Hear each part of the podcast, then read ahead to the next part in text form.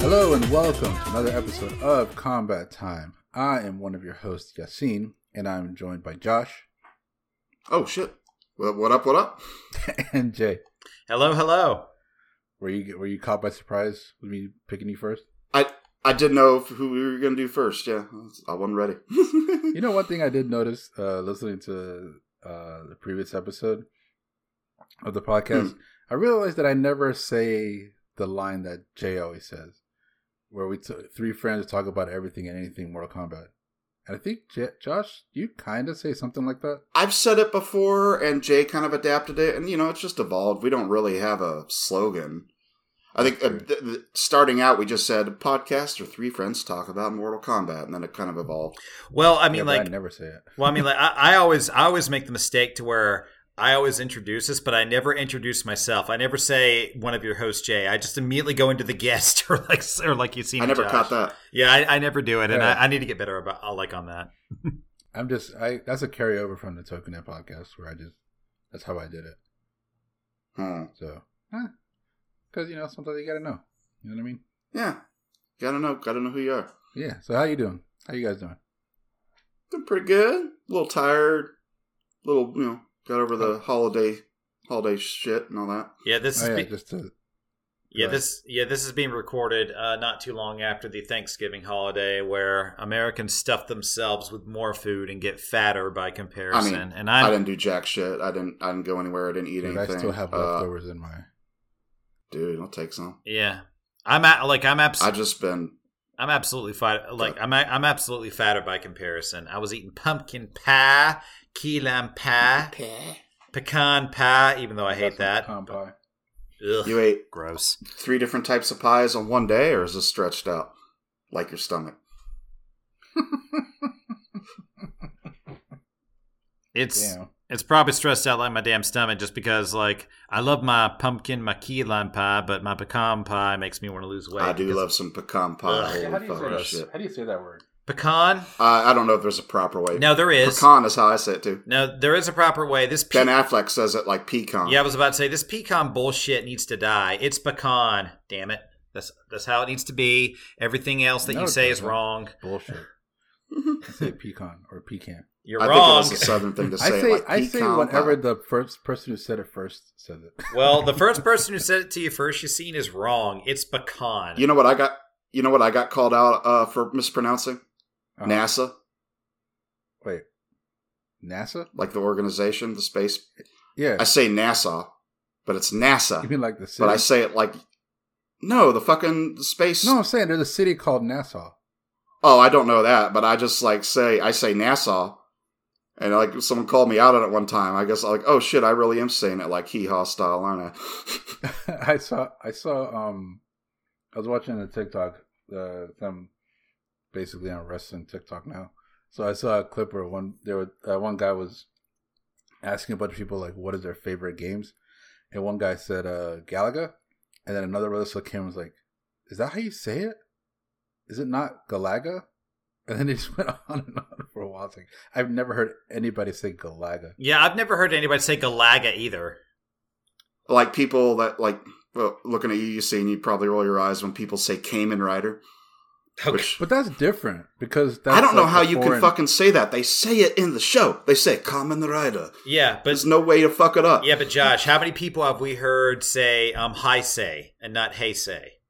Yeah, and that's understandable because it's a foreign word and all that. Yeah. Well, I don't know. And uh, and you know, I mean, common's a foreign word too, but you hear him in the show. No one, a lot of people that you know before they got to meet Godzilla fans in real life probably didn't know how to fucking say it. But you know, there's an intuitiveness in uh, looking at words that I think maybe just some people don't have. And yeah, I always said Heisei. I look at it and I see Heisei. There's always interesting when it comes to pronunciations. It's just like at least with Kamen Rider and then Ca- and the people say Cayman Rider. That has to do with how they grew up learning how to pronounce words and the sounds that they make. Because when but you, it's like they say it in the show. I know they share But the also, show, but that's not Josh, how that works. That's not how that works in English either. Because Yeah. it was, because A M E only works that way if there's nothing after the E. Yeah.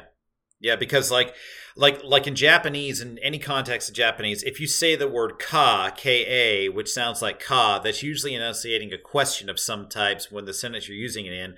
But if we say but if we say but if we say K A, K A here in English, we pronounce it as K or K. Like. Like- like- yeah, like it, it- Well, cat's a C. it, but- it's almost like the A is silent, but we just say the letter. That that's an English uh, derivative, but in Japanese, you're actually saying ah I as guess the that makes sense. Yeah. with the K, which is a k sound instead. So you say ka.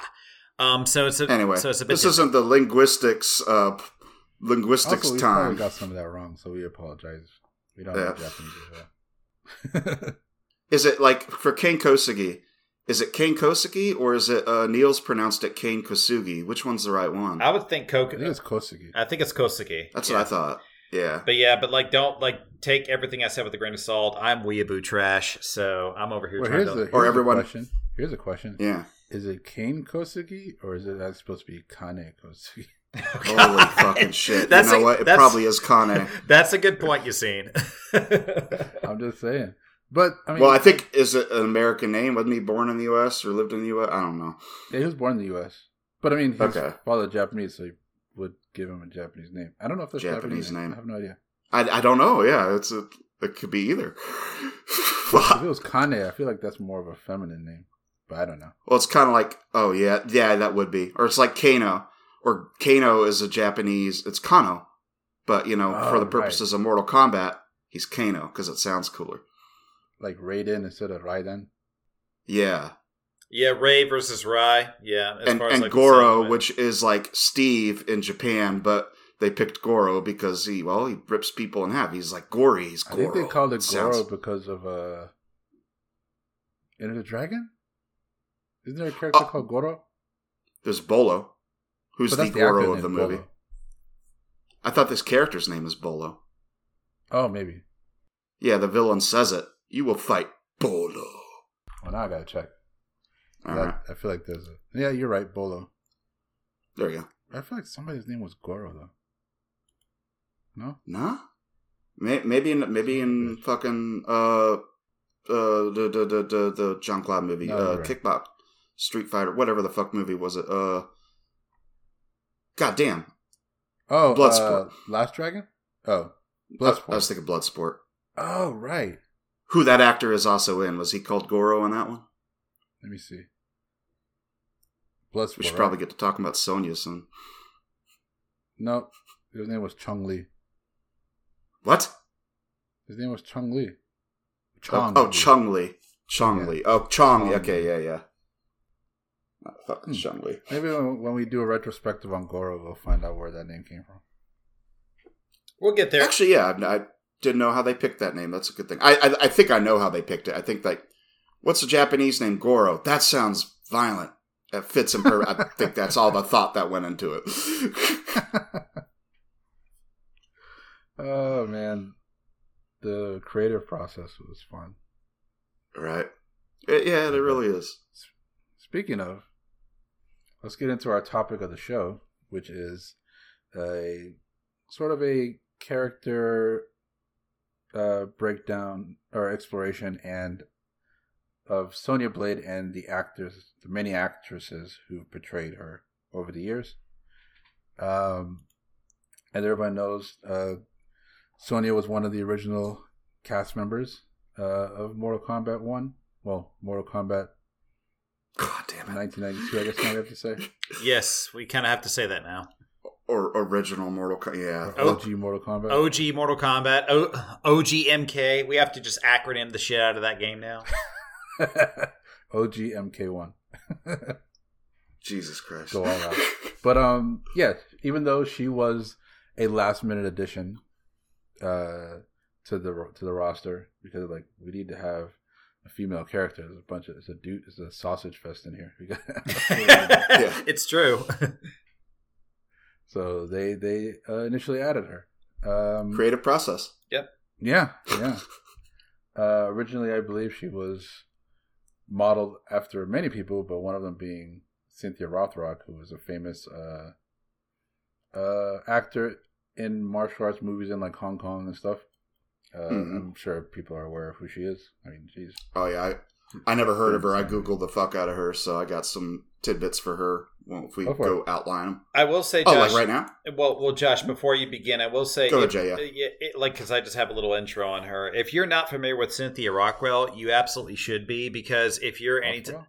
Uh, yeah, Roth Rock. Roth. I can't pronounce the name right. Apologies for that, but you know what I'm talking about. But if you're not familiar, She's like Eli Roth, and she rocks. Yes, She's Roth yeah, Rock. she does rock. but if you're not familiar with her in terms of martial arts cinema, I feel like you absolutely should be. I'm not gonna say I'm not gonna sit here and say that like um, for every person listening to this podcast right now who is a bit of a martial arts um, enthusiast, um, that you should watch every single movie that she's been in because I'm not gonna sit here and, and actually like dissect the quality of every movie that she's been in, but if you're into martial arts in any type of way and you're into your Jackie Chan's, your Bruce Lee's, your Jet Li's, your Donnie Yen's, then Cynthia Ro- uh, Rothwell, if I'm saying it right. Um, Roth still said it wrong. I know, I still Holy said it wrong. Yeah, I can't say names right, man. Like, this is just my curse. But um, if you're into that, then you should. Oh shit! Now I know who she is. I've seen a picture over here. Yeah, Yeah. but you should actually educate yourself on martial arts cinema with Cynthia R. I'm just going to say Cynthia R because I fail at There everything. go. That works. um, you should. give- Go ahead. I, I can give three movies to check out if anybody wants to, and they they're they're now available in the U.S. on like Blu-ray. Uh, one is Yes, Madam, which is her uh, alongside uh, now Academy Award winner Michelle Yeoh. hmm Uh, Yes, yep, You could also see that. her in a movie called Millionaire Express, which is with uh, I believe uh, Sammo Hung, and I don't think she has a big role in that, but she's in it. And also a movie called Righting Wrongs with Yuen Biao. So Nice. if you want to check out some of her movies, I, I suggest those three. Yeah, and the she's funny bits. Uh, oh, good.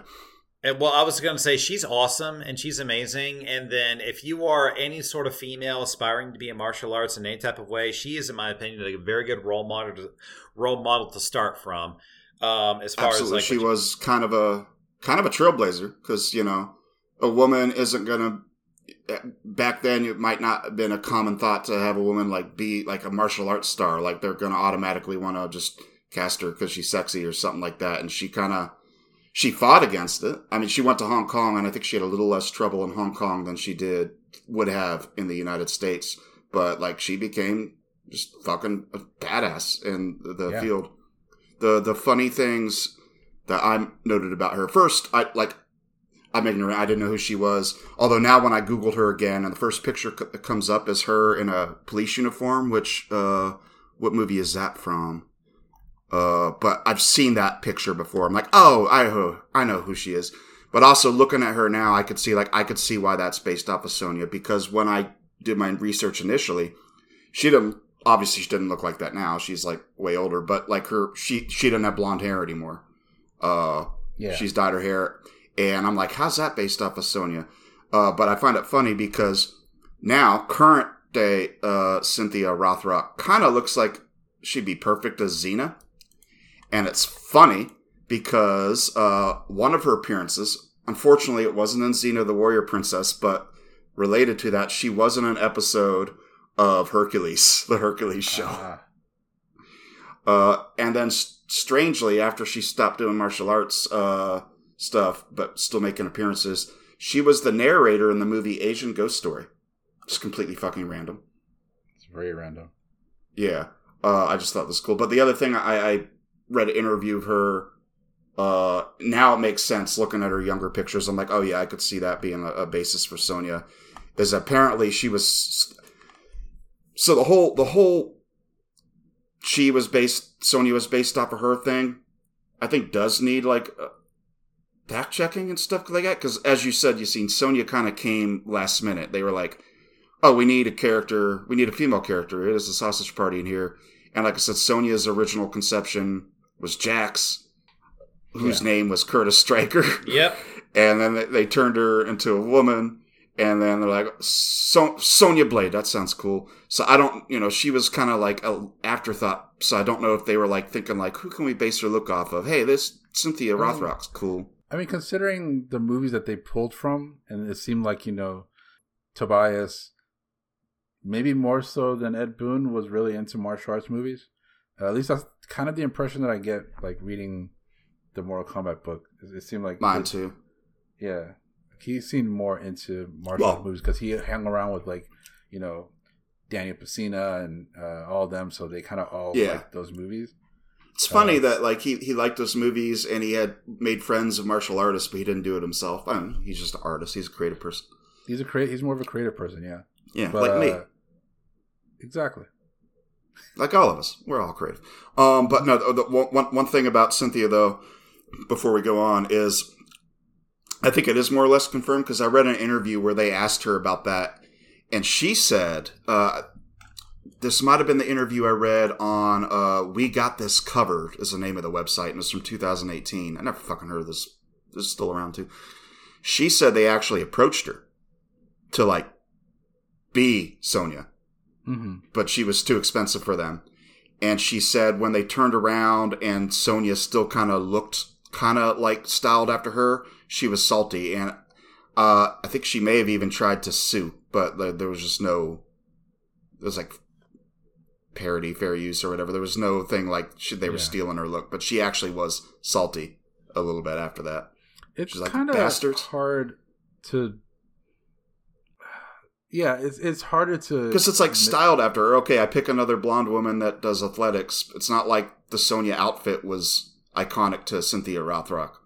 But, you Not know, that I know. I don't know. I don't know all of her movies, but I, it, Well, I I think mean, the fact that they got we can an get how they actress- pick the uniform. But yeah. Yeah. Well, yeah, but I feel like the fact that they got another actress to play her, to play Sonya Blade, it gives them a leg up in being like, well, I mean, we're using this person. They're the look that we're using. Yeah.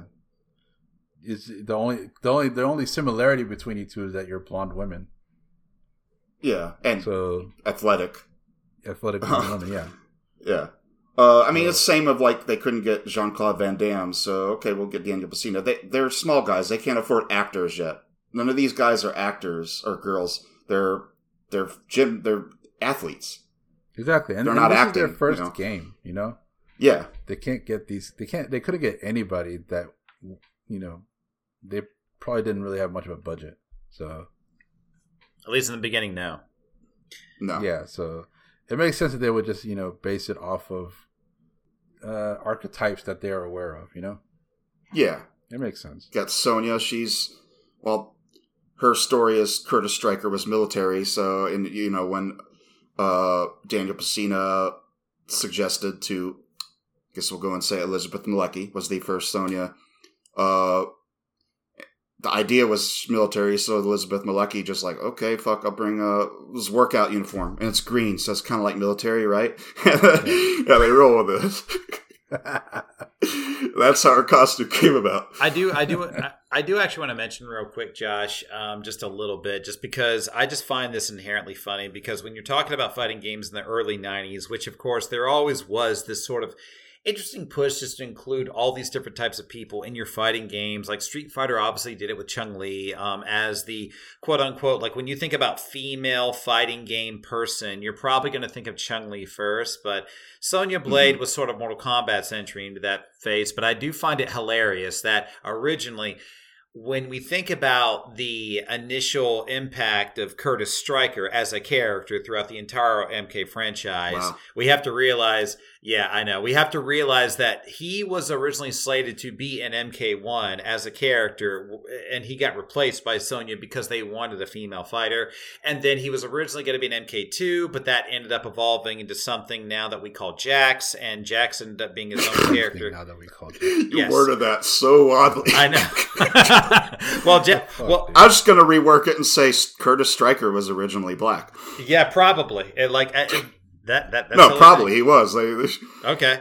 But then they, uh, but then it just ended up being an MK3. It was as we finally got a Curtis Stryker, and I just say that I feel like I have to say this because I like Curtis Stryker as a character. That's just me, but I understand the controversy behind that character. But I just find it hilarious that Curtis Stryker was supposed to be as originally intended in MK1, which they then turned into Sonya as sort of like a last minute change. I just find that kind of hilarious that that's the history that we have to start with Sonya Blade as a character on from you know from MK1 in Boy. 1992. I'm just thinking about Defenders of the Realm cartoon and just seeing, and they all kind of pal together because they're all the American characters. But you got Jax, Stryker, and Sonya. That's kind of like some fucking multiverse thing. Just looking at that because that's essentially the same person in a way. They all they started from the same Oh, idea. Hmm That's crazy True. when you think about. it. Yep. I mean, if Yeah. you, if you really look at Curtis Stryker and Sonya, there's a lot of similarities there. Probably more so than you're comfortable with, but it does exist. Well, I mean, I perhaps we should ask too, uh, and then we can get into. Boy, I'm taking over. I'm not hosting this. I'm sorry. Hey, we're Uh, all hosting this. we're all we are, Josh. Um, oh God. Ugh. I, I might ask what what makes Sonya because obviously she's evolved a little bit too. All they had to go with was she's military. She's a tough chick. But what what makes Sonya? What is her defining characteristics? So, Now. so I want to start off with that because what makes Sonya for me is this is this is childish, but I'm going to say it anyway. It is oh, Boy. it is gym Oh, instru- it, it it is getting your ass kicked by a gym instructor that knows how to grab you with her legs and loop you into oblivion. That is Sonya for me. That's You make it sound like you're getting your ass kicked by the Wii uh, Fit girl. yes, yes. Actually, wow. I mean, yes. she does kind of look like the Wii Fit girl in MK1, only green, and has a face. So, so I have a question for you guys. If you know this off the top of your head, but did any of you two ever play Killer Instinct? yeah, A The- little bit, yeah. The okay, so are you familiar with the character of Orchid? yeah. So she's a female character. yeah, so I want you to think about Orchid for a quick second. What was her defining characteristic um, in the game? At least as far as the sound, honestly- not not her body type, her sound. I don't remember I don't the know. sound. That's- There's a lot of good sound in Killer Instinct. It had a rockin' soundtrack. It did. I It don't did have a rockin' remember soundtrack, but- a, a sound she did. But my broader point is that Orchid had two things about her that was very characteristic. I remember she was green, obviously. Yeah, she was very green, but she also had like, and this is just '90s thing, but she had a very big chest in all the ways that Mhm. guys want a big. She actually chest. has a finishing move where she she flashes the player, and I guess it Yep. just uh, kills them somehow. the fuck? And her big. I Thing, mean, you know, and her it's big nice. phrase at the end of every single, you know, um, win was "Yeah, yeah," which again is not too far away from Chun-Li's "Yata, Yata," and and whenever and whenever Sonya Uh, wins, Jay, uh, uh, Kind so you connect. She doesn't say anything in MK1 when she. Oh, no, no, she just does the. She okay. no, no, I, I was I, I think you're really drawing a. a Well, no, I'm getting to a. Well, that's the thing. Well, I'm getting to a broader point here, Josh. So yeah, I know that you, uh, I know that Sonya doesn't actually say anything at the end. Uh, very few do. Uh, very few of the MK characters actually do. But her stance at the end, whenever she wins a match, is very like I'm going to raise my hands and I'm going to look at the camera and smile, which is very akin to Chun-Li's peace sign at the end of Street Fighter Two Hmm. with her Utah. So there's like there's that very sort of innocent, like, "Yay, guys! I just won the match." When she wins, she pumps her fist and then stands facing the camera. I don't remember if she throws her hands up, but I don't know, Jay. That's Well, she takes what you do. I won. I fucking I'm gonna woohoo. I don't know. yeah, but she's she she's she's very innocent about it, which makes her definitely feel like you know, like hey, like God damn it! You're making me Google Sonya winning pose MK1, and I have to fucking fuck you, Ed Boon. I gotta dial original Mortal Kombat instead of MK1. Sonya winning pose. OG He did it to original. Mortal the, Kombat. this is the second, the no, the third time he's done this to us. Third time. Third, well, okay. well, we have Mortal Kombat 2019. Eleven. Yes, Jay. Uh, I, I thought that's what she did. Yeah, she does do the fist pump, but then she throws her hands up in the air diagonally, yes, which I don't know what that. You know, she, woo! Is it like it's Which- like a gymnast pose kind of thing? yes, Yeah, that's and obviously Elizabeth Malecki, uh, the original actress, was a, a, a fucking uh, personal trainer at that point, uh, and an, and a and a stockbroker. We'll get into that. Um, and I guess yeah, that was Jim. Yeah, she's got an interesting uh, resume. Um, yeah, I guess it's a gymnast that. Well, well, we're still going on Jay's thought here. Jay, I see where you're, I see where you're going. I see the, the ball you're picking up, but I think it's uh I think it's deflated. It's I don't, I don't know. I think it's coincidental. Chun-Li Shun Li's all about woohoo yada yata, and it's cute. This is just like do something, and Elizabeth Malecki's like gymnast pose, and I don't know. I don't think that's Well, gonna- Josh, I at least acknowledge that. At least you see what I'm going for. The ball may be deflated, but at least it's a ball that can be inflated. So I don't feel that bad about that. So I mean, at least you acknowledge glass that. half full or half empty? Yeah, no, exactly. But y- you kind of see what I mean. I swear, referee, this ball can be inflated. I wasn't cheating.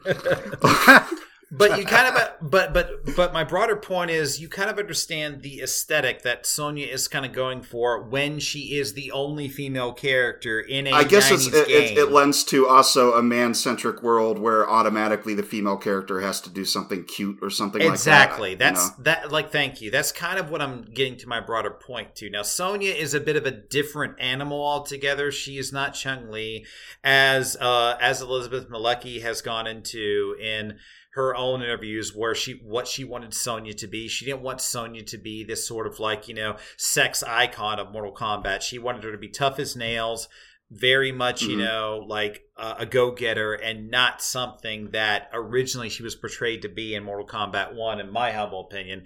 Now, of course, we'll get into it later, but her character did evolve into something more of what uh, what Elizabeth Malecki had originally intended, even though it was played by different people. But I just find the origins of a character like that to be rather fascinating for the time that she was created at that moment versus what she is now. I just think the interesting dynamic of progress is there from what she was to what she is now is worth actually discussing.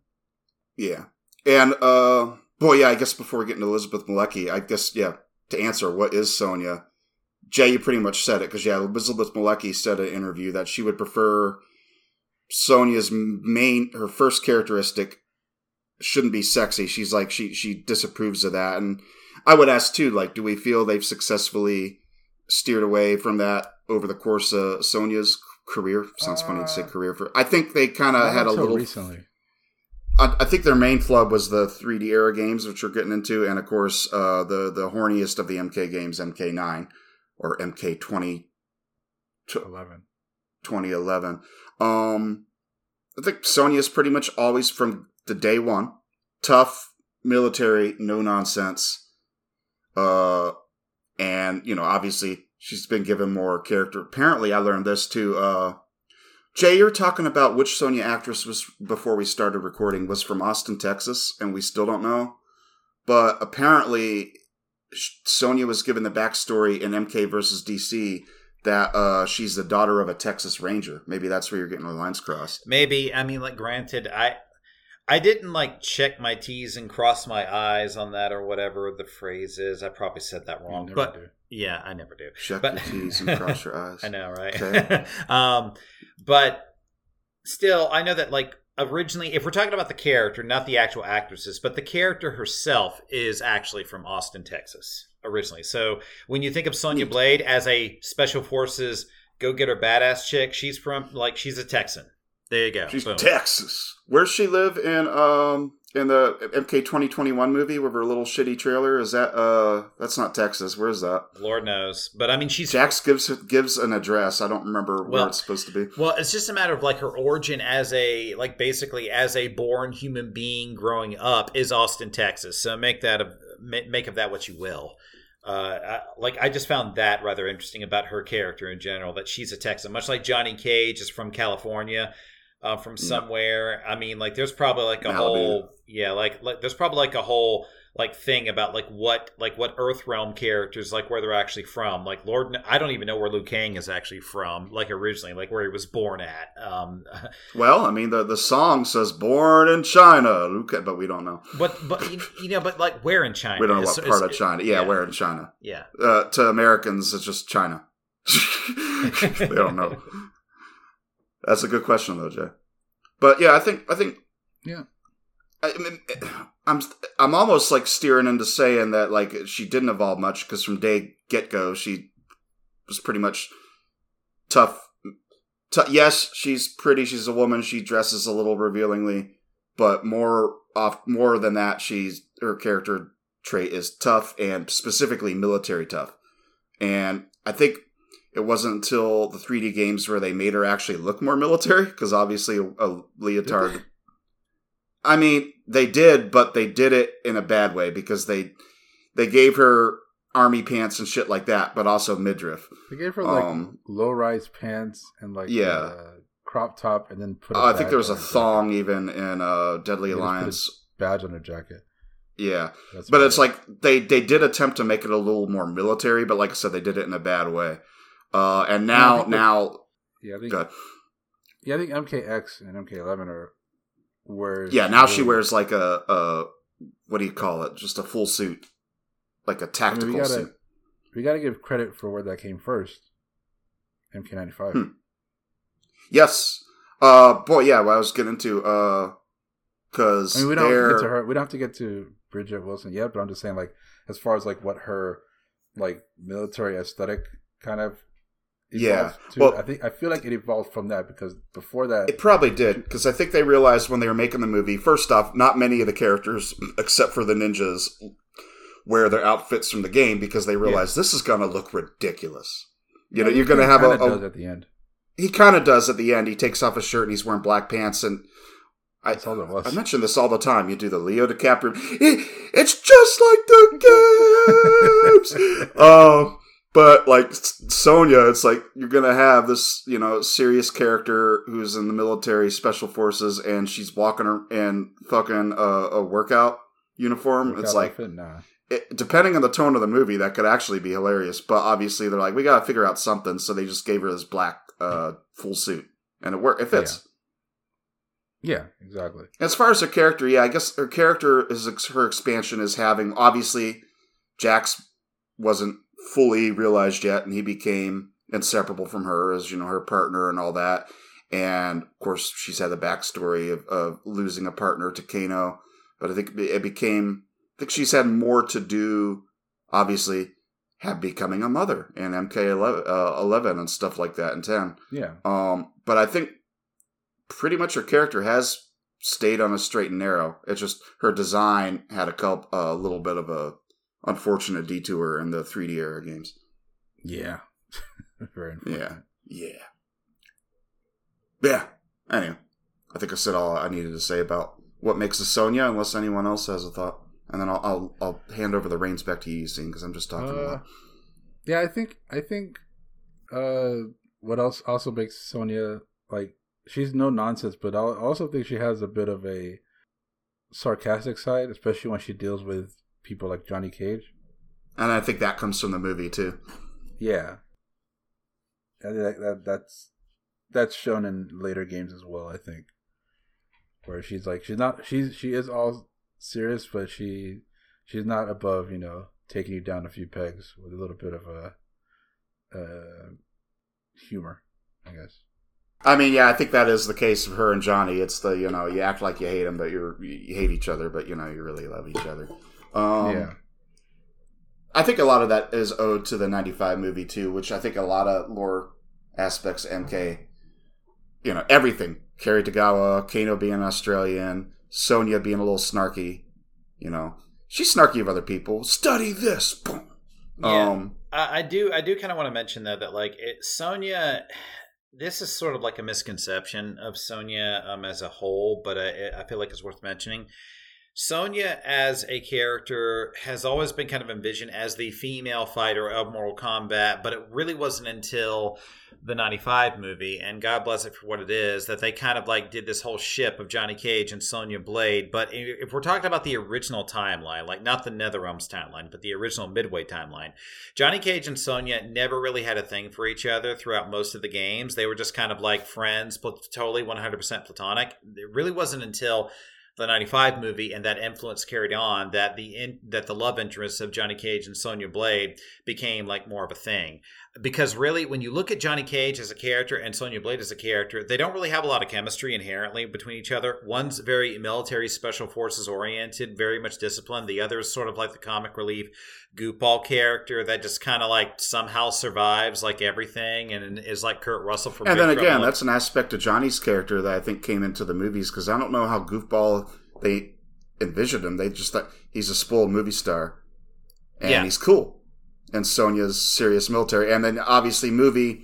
It's in the '90s, so we gotta fucking have romances in here, bro. So who makes? Johnny, Johnny, and Sonya works. Yeah. Same with Katana and Liu Kang. and It's sort of like 90s and, and that's like a normal perception of what you would think would be in like in like a 90s aesthetic but i definitely send i definitely tend to lean more uh, of what uh, of what Elizabeth Malecki originally envisioned Sonya to be, and I think Ed Boon kind of like sort of leaned into that too about how Sonya is not just the love interest or the damsel in distress. oh, absolutely which, not. It never was that. yeah, which is sad because she does inevitably become the damsel in distress of Mortal Kombat, at least in the earlier games. I That's know. just yeah, And- she, well, she kind of does, but but I'm thinking the movie where she's uh, captured, but also, yeah, in the uh, in MK2, she literally is captured and chained up. But so is Kano.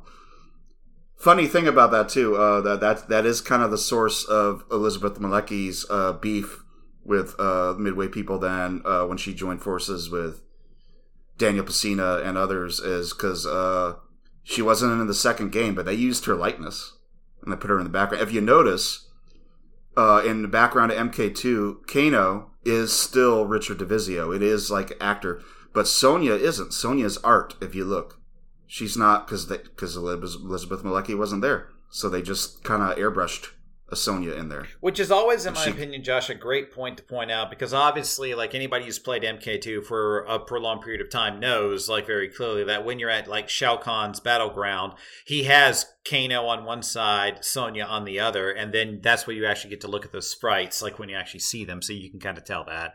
Uh, I do find that kind of inherently interesting that Elizabeth Malecki like had that beef at the time because Well, yeah, I mean, she was same thing. Uh, you know, I I didn't do any extra research for it for this episode, but that's stuff you know we talked about in our MK one and two episode that I've talked about, and I'm afraid I'm going to say something that I misremembered. But basically, you know, the idea was there there were two separate lawsuits. Uh, Daniel Pesina was the main one; he did two. But the, I mean, the main idea was like when they found out how much money the game was making in the home market, they're like, "Wait a second, this wasn't part of our agreement." And uh, there there was some other issues too that they were trying to attack, but of course none of them succeeded. But yeah, Elizabeth Malecki was uh, head of that charge along with Daniel Pesina. And whoops, oh, oh well, we I got Kerri Hoskins now. But Yeah. that, let's not get ahead of ourselves. Yeah, and, like, and even though that, like, as far as like um the afterthought of like the whole Johnny Cage Sonya ship thing that they've kind of done, um, I don't inherently dislike it. Um, I like the idea that Johnny Cage and Sonya Blade kind of settle down, but when I look at them externally as characters, I don't see any particular reason why they would ever really get together because I feel like the chemistry is lacking. But maybe they're sort of going with a opposites attract kind of mentality because Johnny Cage and Sonya are opposites. Seeing it now, it just seems perfect because they're used to it, and also just because Sonya they are opposites. Sonya's no nonsense, and Johnny Cage is all nonsense. Uh, but also it's it is just carryover from just the '90s storytelling where well, we got to do a romance, and honestly, the less talked about uh this after this point is probably the better because the relationship does not define a character. No, it doesn't. um, it's it's it's on the least interesting thing. I just sort of pointing out that like this was a very much nice thing, which is why it's kind of like existed in the first place. Even in Street Fighter, there's plenty of storylines where like Ken and Chun-Li ships? are things. Yeah, like What? uh, I yeah. was about to ask, are there ships in Street Fighter? Because Oh, I yeah. don't know of any. Oh yeah, Ken and Okay. Chun-Li, Ken and Chun-Li is one. There's one. I don't see it. I, I don't see it either, but it totally exists. It's like it's actually kind of, like it's actually kind of a thing, depending on which storyline of Street Fighter that you kind of go by. Only ship I know is uh, Guile and Charlie. Best buds forever.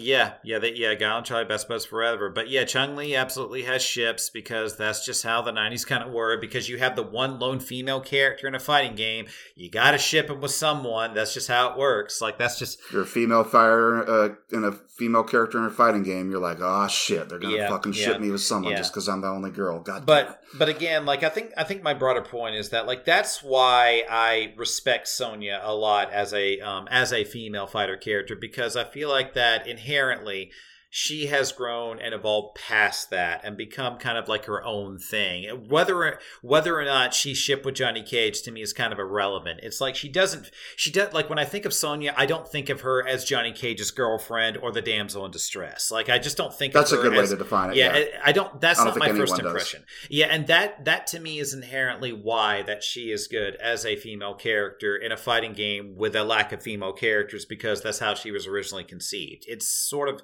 tells you that this is something that um, was, I guess, envisioned and she kind of became her own thing as very inspiring to sort of add to the uh, to to the overall diversity of the cast of MK. So that's just kind of like my broader point on that one. Yep, yep. So, I guess we can move on. We can move on from Elizabeth Malecki, who played the original Sonya Blade, to Oh, uh, we barely talked about her. MK3. Uh, yeah. Well, okay. Is there anything else you wanted to say about? I mean, I had a Elizabeth shit ton I wanted to say about Elizabeth Malecki, Okay. honestly. Let's go, let's go, let's uh, because I mentioned she was a stockbroker. Because Okay. apparently, as of her hiring uh, for Mhm. the first game, she basically was uh, working in the gym.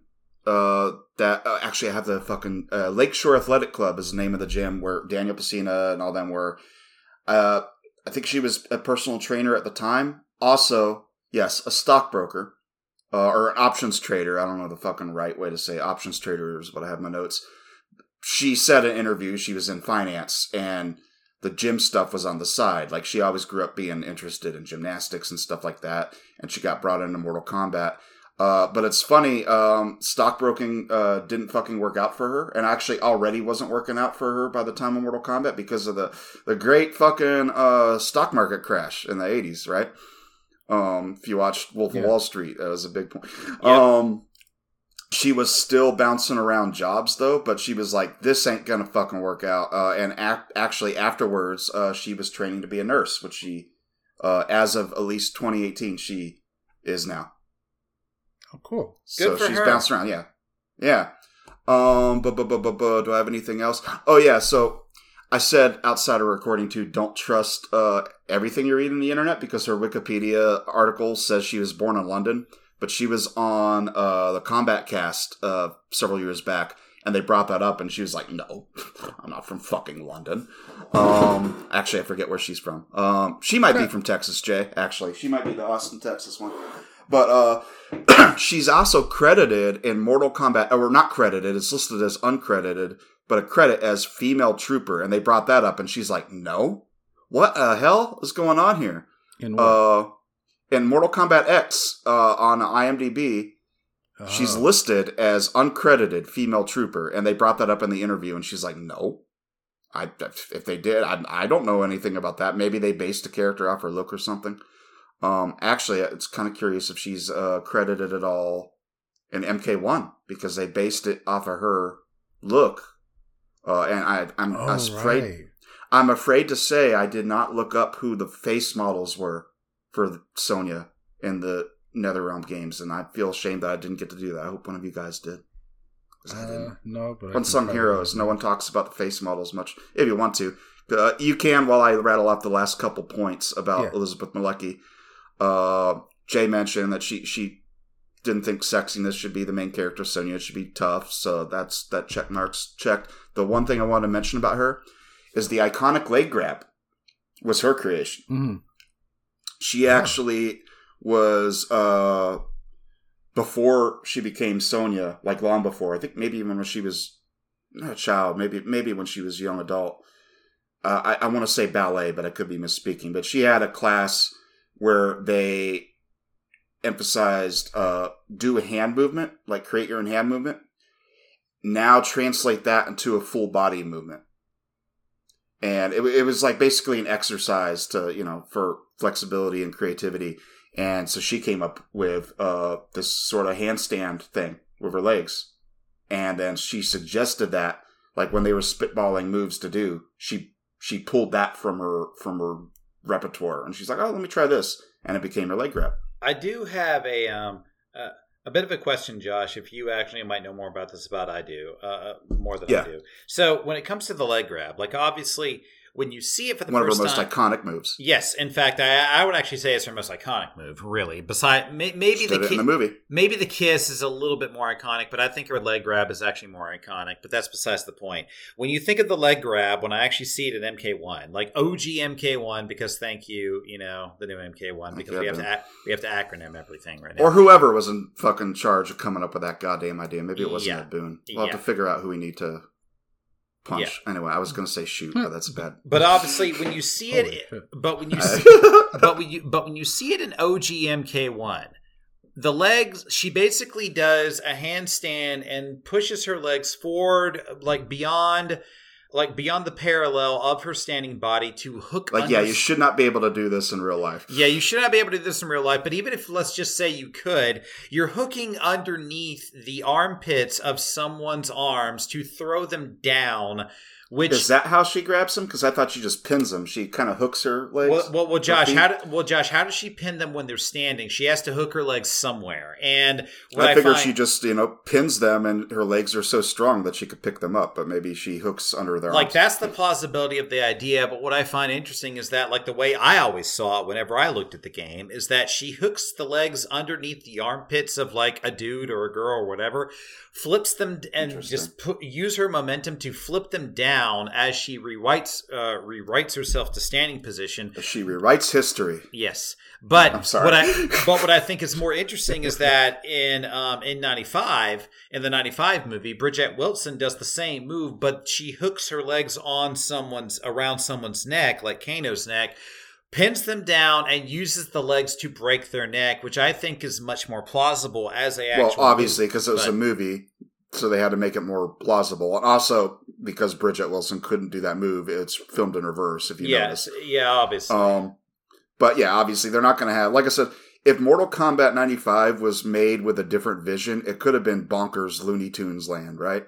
Um, but, you know, that's why they made up the stupid Arcana shit with the 2021 movie, so they could do more bonkers shit. But yeah, uh, as it stands, they still want to keep it grounded, so they try to think up a realistic scenario for her to break out the move. And yeah, it is her most iconic move because that's the one signature move she does in the MK95 movie.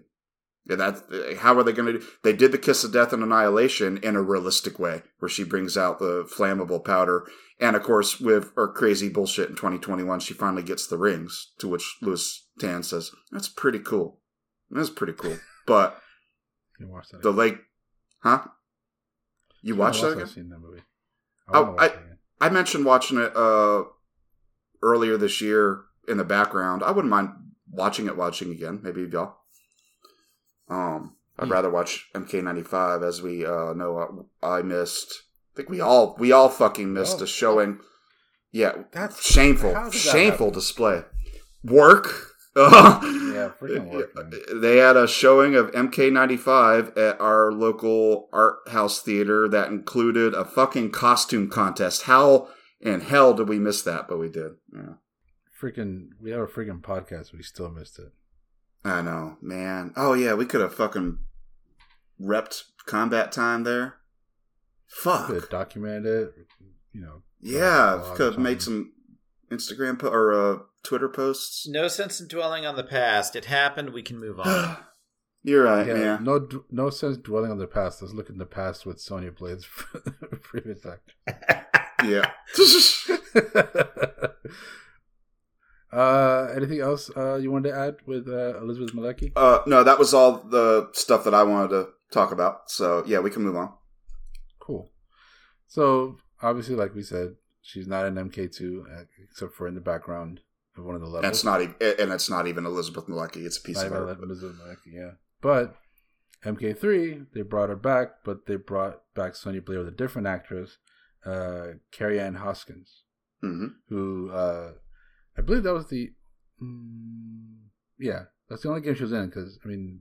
Well, actually, she was an MK4 technically. right. Like She obviously, MK4 had 3D models, but they were modeled after people, and it was She still modeled her, after her. Boy, I don't know if that because everyone in MK4 still had kind of generic. I don't. Boy, I wish I would have looked that up. You seen? I don't know for that, but she did. She did make a p- live appearances in the outfit and MK4 outfit. Right. Like, there's a funny. If you haven't seen it, I'm sure you probably have. There was a promo event for MK4, and Sonya and someone else are standing in the background, just kind of mean mugging, watching everything. And one of the camera guys goes up and asked her something like that, and she's like, "Get that microphone out of my face." And the guy kind of goes, "Oh." and, and then Ed Boon comes up and is like, "That's great. Uh, that was a great take. You got really good acting." And Kerri Hoskins is like, "Acting." that last part's fake, but yeah, no, she she did make live appearances, so she technically, I think, could still be considered was in two MK games. Yeah. Okay. Um, I mean, she's still she's still does uh, appearances at like conventions and stuff, and Oh yeah, she still puts on the costume She- yeah. uh, I'm I'm gonna go out and say it. Kerri Ann Hoskins is the liaison to Mortal Kombat, in my opinion, because she is so active on on social media and enthusiastic about telling old stories and communicating with the fans. And yeah, donning the costume, which she apparently still has. So you know, yeah, I would, I would, like, I would like to add to that that uh, that um, when you think of like Sonya Blade as a character in the game, and you think about an actress that has portrayed Sonya Blade in the game, like specifically, I think Kerri Ann Hoskins basically has that mantle, like one hundred percent, even over Elizabeth Malecki. no offense to Elizabeth Malecki, but Yeah. in my opinion, Kerri Ann Hoskins is Sonya. Yeah, like um, I, like I can agree with that because I like when I think of Sonya Blade, like like the first image that comes to my head when I think of Sonya is Kerri Ann Hoskins from MK3. Like um, I will fully admit to that because it's she's got like a more interesting sort of like outfit. It still has the same predominant color scheme of like the green, the black, the white. Um, it is less. It's of kind a, of an evolution. It's like Sonya became cooler. Like yeah. no offense to Elizabeth Malecki, but the costume in one was kind of dorky, right? Um, Well, it because kinda- that's kind of feels more '80s than. yeah. I mean, it was probably from her closet. Like I said, it was a workout uniform. The same thing that Scorpion's mask was a fucking t-shirt. You know, they were just scrap scrapping together whatever they could in the first game. But here, Oh, right, yeah. it's like they took the look and made it cooler. You know, it's, it's got stripes. That's kind of what everybody, Shit, everybody yeah. in MK3, yeah. Which Yeah. also, which also in MK3, they emphasize Sonya's um, much more military background because whenever she wins a match, let's just say you don't do a fatality, if you just win a match with her, she goes into parade rest, like as far Yeah, like as I think far she as loots. She goes. even salutes first too. I think. yes, she does. But it's just the fact that she goes into parade rest, um, which is you know. the I'm impressed, Jay, that you knew that. You automatically knew that parade rest. Uh, yeah, because dude, I would like I like I was in military school for a time. So I mean, I was know the too. So I guess but- yeah. I have no idea They- what the fuck you're talking about. It's it, parade rest is when you're not at attention, you're standing at well rest, and so your feet are spaced shoulder width apart, and your hands are folded behind your back. Oh. And then if you snap to attention, you have to bring your feet together and put your hands at your sides. Gotcha. So basically, like if you're standing in a parade formation, you're at parade rest until the fucking general comes out or something like that. Then you better fucking snap to attention. Yeah, it's it's a stance. Effectively, you seen. It's just a stance. Okay. Gotcha. But yeah, she does that at the end of every MK3 game, which again, they're sort of leaning more into her military background, as is her storyline in MK3. And what I love Which is about good it, because she still doesn't look military.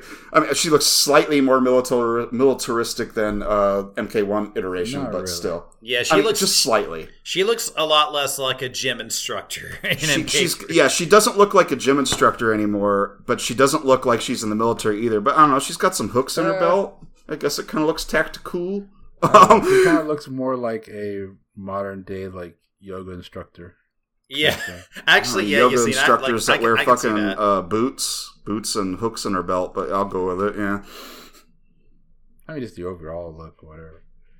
um, but yeah, a little bit more about uh, Kerri Hoskins. Uh, Yes, yes. She is a former uh, glamour model. She's appeared in many games. Uh, not as like necessarily as like playable characters, but she's been in NBA Jam, Mhm. uh, Revolution X. She was the uh, villain in Revolution X, by the way. People often Oh, yeah, confuse that she was one of the, the, the hostage characters. I think she also was, but she was the villain at the end too. mhm. So she she kind of bounced around between Mortal Kombat and NBA Jam because she's been in a lot of different iterations of MK, of NBA Jam. Uh, she also did motion capture in Killer Instinct, apparently. hmm The recent killer, the the recent Killer Instinct, yeah. Really, uh, really, uh, you for what, if I can ask, because I didn't know this. Uh, Maya, Oh, cool. yeah. I didn't know that. So yeah, she's done a lot of video games. She's uh, modeled for Playboy, um, and now she does she does a lot. Like you said, she does a lot of conventions. I consider her an activist in a way now. Not activist might be the wrong word, but yeah. Yeah, she's been she's she's very active in in uh, MK space. Yeah. Uh, probably more more so than probably anybody else. I think. I would love to see her make an appearance at Dragon Con one year because uh, uh If she Daniel. hasn't I'm sure she's already. been there, dude. Yeah, I mean, like she has to have been there. Yeah, well, like she wasn't there when I met Daniel and Carlos Pesina. That would have been the perfect time to do it. Um, but unfortunately, she was not there that year. But I would love to see her in a future Dragon Con, which again, Dragon Con is an Atlanta convention. You can Google it if you need to know what it is. But it's a very big sci fi convention here in Atlanta that I attend every year. And I meet some cool people like Daniel Pesina and Carlos Pesina. So there's that. I mean, she had to have been at one point. Uh, that's something I didn't Google because, like I said, I'm yeah, sure. This is why I consider her the liaison of the Mortal Kombat because she is the most active on on the social media sphere. I mean, Like, well, yeah, because I, I don't think Daniel Pesina does much social media.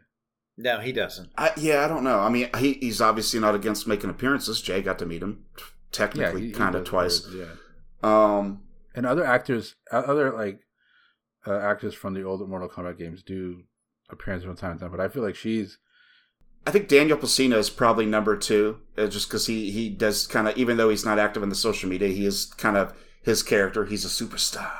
Uh, and then yeah, but Kerri Ann Hoskins is way above him. And yeah, there there are others. Uh, yeah. but I feel like she's. she- it's a weird comparison, but she's kind of like the JDF of Mortal Kombat in a way, Mm. where like yeah, no, that's a good comparison. uh, because before before conventions became very popular as far as like Power Rangers actors going, he was one of the first ones to do it. And then he told other people that, hey, this is a way that you can like get in touch with your fans and you know, you can make appearances and also you can hey, you can make some money since we're not really getting any royalties from this, this yeah, show. So he was kind of the one who who helped spearhead the current, you know, you'll see every every convention you'll see at least one or two Power Ranger actors. I feel like JDF started and kind of spearheaded that a bit, Hmm. and it feels like Kerri Hoskins is kind of that. That is actually a good comparison. You seen thinking about it because, like, yeah, that might have been something that the other Power Rangers actors probably didn't think or care about until like Jason J. Frank was like, "No, man, people still remember and love us." And here's Yeah. Kerri Ann Hoskins dusting off the Sonya costume and putting it on again, and everyone just loses their mind, and she eats it, Exactly. eats it fucking up. So yeah, that's a good comparison. Yeah, Um, I have R.I.P. notes JDF. too. Yeah, I was gonna say R.I.P. JDF. Um, so Yeah. sad. Fuck, man. Um, some other interesting things about Kerri Ann Hoskin too. I don't know if y'all know this. Uh, she actually auditioned or was auditioned to be in Annihilation, getting ahead of herself as far as Mortal Kombat media. But yeah, She was at. Wait, God, wait, wait, wait, Josh. You mean in Mortal Kombat Annihilation, that she was, she and a couple other actresses or potential actresses were auditioned and immediately didn't make it out. Kerri Ann said in her own words, she's like, "I'm not an actor," but she tried. damn, that would have been so cool if she was able to. I mean, I mean, yeah, granted- that, that- yeah. Go ahead, Jay, because you said something. Yeah, I'm not. I'm not saying that like I re- like I regret that we got Sandra Hess because I have my own opinions about Sandra Hess, which are better than Bridget. I love. Sandra Hess, so Yeah, yeah, I like I like Sandra Hess a lot Mhm. too. But at the same time, if Sandra Hess would have been beaten by anybody to play Sonya in Annihilation to Oh, uh, to at least attempt to, to to at least attempt to make that movie better than what it was, Ann Hoskins would be my number one pick, and I'm I'm happy to know that she tried to do that. That's actually kind of cool. Yeah. I didn't know that. This this answers the question too, like because everyone is, I think, even to this day, being like, "Dude, you should be in the next movie. You, you know, you should fucking audition and stuff like that." And like I said, as far as the look, until we get to uh, Bridget Wilson, who I think was pitch perfect casting as Sonya for the first movie, Kerri Ann Hoskins just is Sonya. She fucking looks like Sonya. She's Sonya, and it's like every fan would be like, "She needs to be in the movie. Fuck anyone else." But yeah, she's that that question was answered back in 1997. She's not an actor. uh, yeah, that's totally fair. She knows. She knows. She knows she her limits. Can't do. well, I mean, I don't know if it was her drive to go try an audition or if they picked her because a PR like you need to be in it. You're you're in the fucking games, but and it didn't work Yeah.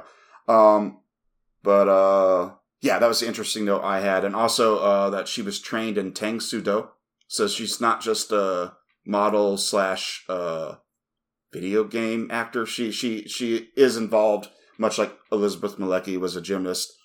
She's she has a little bit of martial arts training, so she might actually have been a little bit even more uh eligible than Elizabeth Malecki to do martial arts capture. Probably. Yeah. Uh, John Tobias said that she was actually really good and she punched like a dude. oh yeah, I read that too. That's awesome. that I, I think that would have been cool if she had made it, but uh, but Sandra Hess, I think I think she did a good job in that movie. Oh, absolutely. Yeah, I mean, we'll get to Sandra Hess too, because Sandra Hess, and we're getting ahead of ourselves. I don't think looks like Sonya. She doesn't like the way she's portrayed in the movie. But Oh, yeah. I mean, yeah, well, if we get to like what Sonya should be like, but I still love her in that movie, uh, and her chemistry with Jax. She's pretty good. Um, but we'll get to that when we get to that. Yeah. Yeah, Um. Let's see. Anything else wanted to mention with Kerri before we? Move yeah, on? it was a quick quick trip on Kerri Hoskins there, but like I said, she's Yeah. not an actor, so most of her stuff is video games and uh, I almost said philanthropy, but you know. That might not be the wrong, uh, wrong word too. I think she does, or I might be thinking of someone else. I think she does have special. No, I don't want to She say does, it. If yeah. I okay, she does Yeah, special she needs. has- uh, looking it up, she has uh, two twin boys who suffer from severe cerebral palsy. That's it. Yeah, I think I got my lines crossed with uh, a different Playboy model, uh, Jenny McCarthy, who has two sons or a son of autism, and she got in a negative spotlight because she came out as an anti-vaxxer. Uh, Kerri Hoskins' situation is a great big different, but yeah, I think she is a big spokesperson for awareness for yeah, Mhm. cerebral palsy and stuff Yeah. like that. and and apparently like uh last year she revealed that her psy- her psychologist concluded that she may be on the autistic spectrum too Oh, really? or autism spectrum yeah she said she's still I mean, in all apparently this is fairness, Mhm. all of us probably are too. think so I, I, I, maybe not you. I don't know. Uh, but uh, another friend of ours. Why- why- I don't know. how I've said that, but another friend of ours has said like he hasn't been. Uh, I almost said convicted. What? What's the word? Uh, Diagnosed. diagnosed. I'm sorry. You are autistic. You must go to jail. Um, and like I, I could see myself a little bit of myself. Yeah, maybe. um but yeah, i mean i think i think just the fact that you know uh studies and like research into it has you know expanded the boundaries or like the, the how wide the spectrum goes which means it includes more people than they're aware you know Yeah, yeah, yeah, yeah. and she but she does say that she's uh gonna go under like more evaluation to see what a formal diagnosis would say That's cra- that's crazy interesting. Maybe that's part of why she's just so uh enthu- expressive, enthusiastic, just crazy about like still being Sonya and just drinking up the you know the ador- adoration.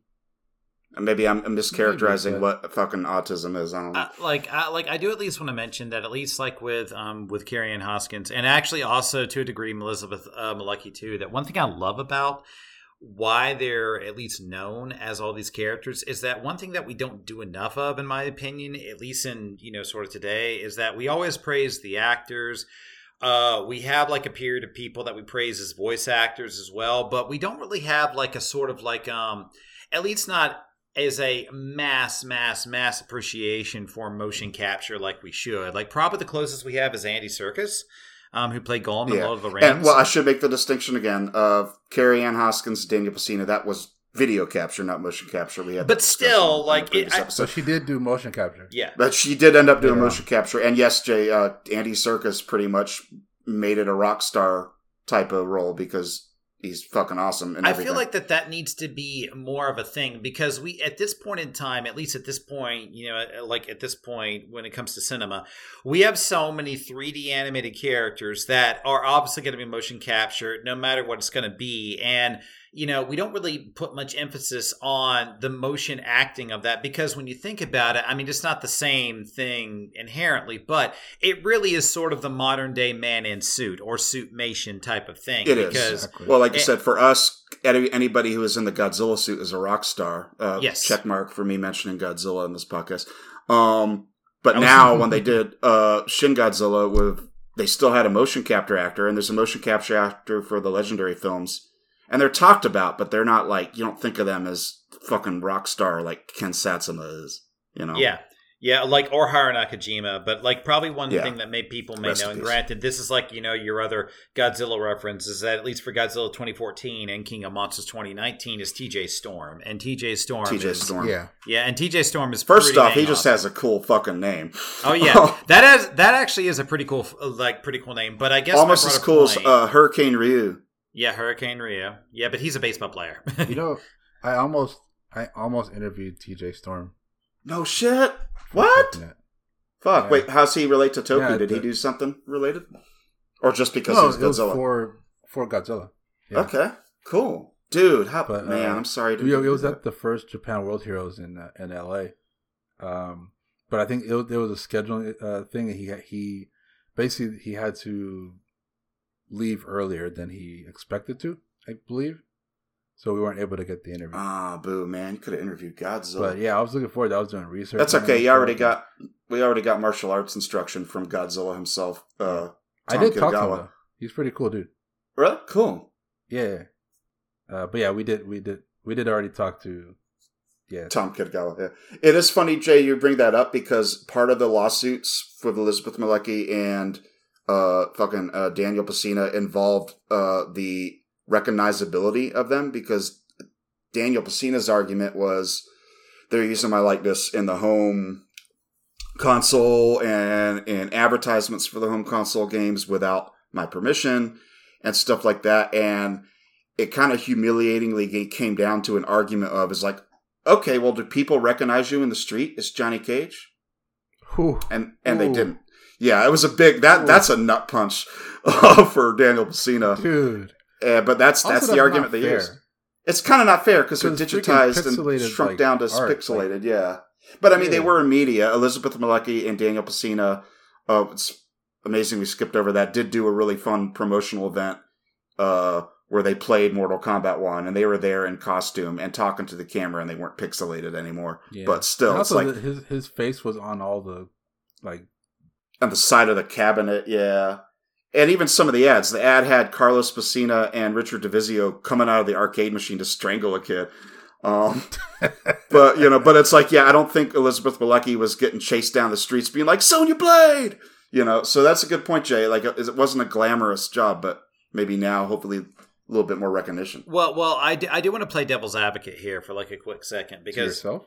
No, to basically to a point that Josh and both you you seen like actually brought up, but um, but but when you're talking about celebrity recognition, just basically as motion capture people or whatever, back in the '90s, that just wasn't so much of a thing because back then it's just like, okay, are you on TV? Is your glam shot there? Like, are you on a magazine? It's also cover? because it's a video game, maybe too. yes, yeah, and video games are just not nearly as popular, so I can kind of oh, understand at least. Video I games now is a bigger industry than movies. Yes. Yeah, but it wasn't back then in the 90s. Mm-hmm. So, it, like, always, always, whenever you're trying to sort of like define these new industries and these new perceptions of what it means to be a celebrity, it's an ever evolving thing. Video games just not weren't there in the 90s. They were around, but they were not this big shot thing like movies, magazines, models, and action stars were kind of like back in the day.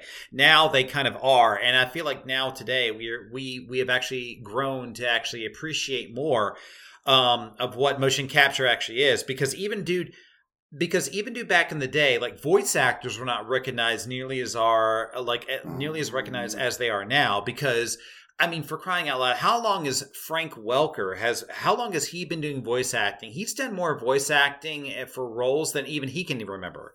If you currently draw a breath, you've probably heard Frank Welker in something. Yes, yeah, and he's done so much stuff that most people don't even. Re- Hell, Frank Welker himself doesn't even remember half the roles he's done. Like that's how but many you know roles he's that's done. that's kind of a geek thing too, Jay, because like they're, the layman, the normie, might not appreciate.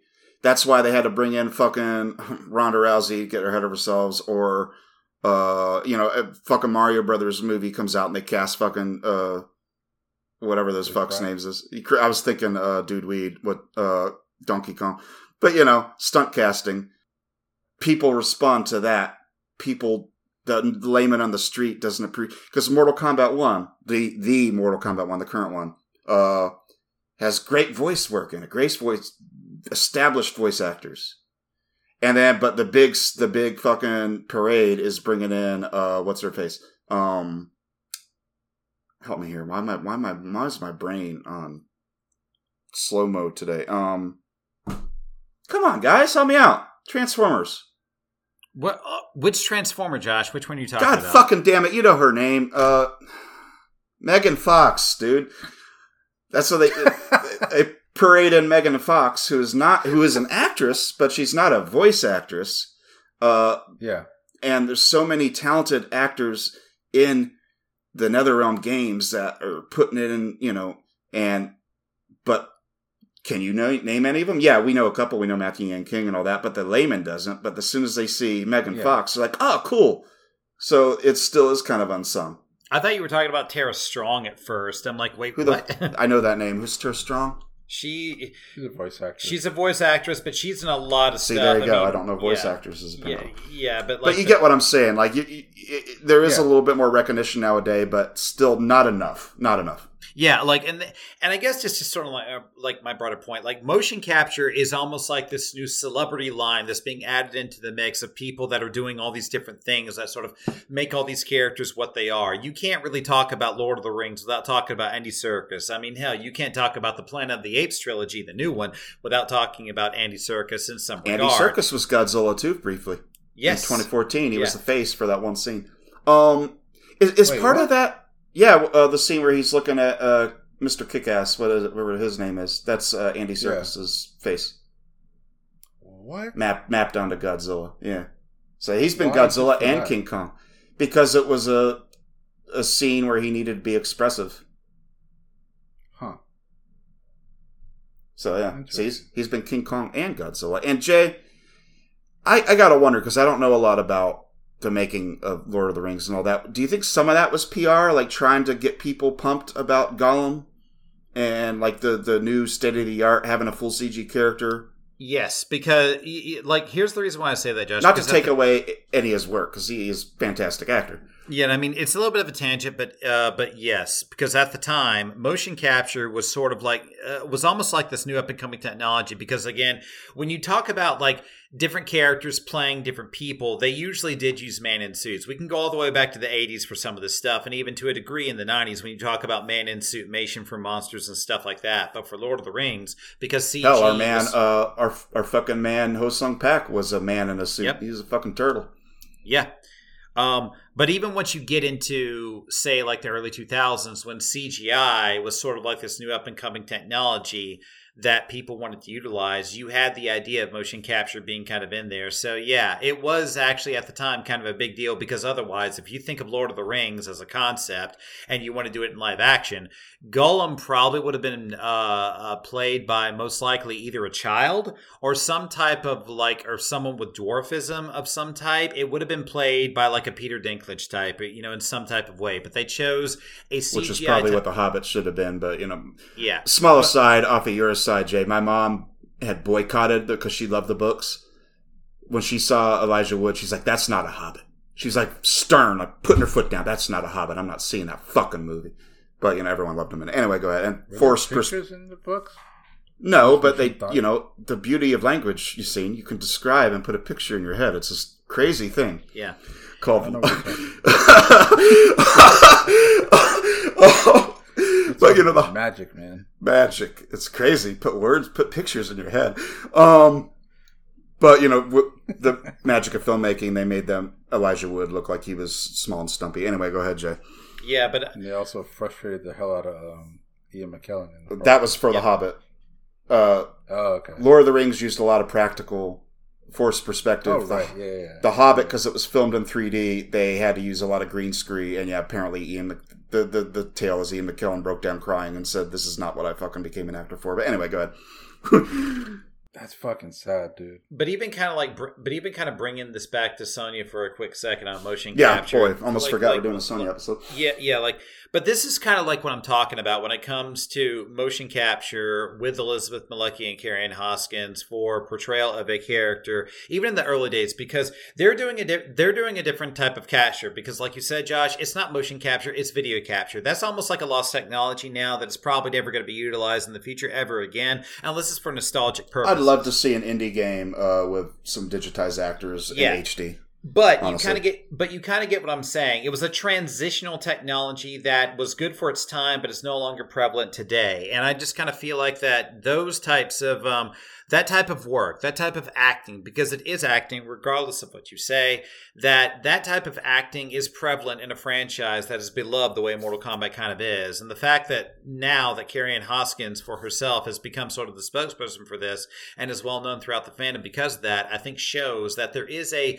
celebratory faction of video capture slash motion acture, uh, uh, motion capture that is being recognized more and more and more as new, more CGI animated films. And, and even then, this could probably extend into games. I mean, like, imagine what the future is going to bring with future MK games where we actually have more motion capture being involved in sort of the cutscenes where we actually have portrayals. So, the the modern version of that is the face scan technology now, which Yep. we have in the most two recent NetherRealm games and the Resident Evil, the current Resident Evil games.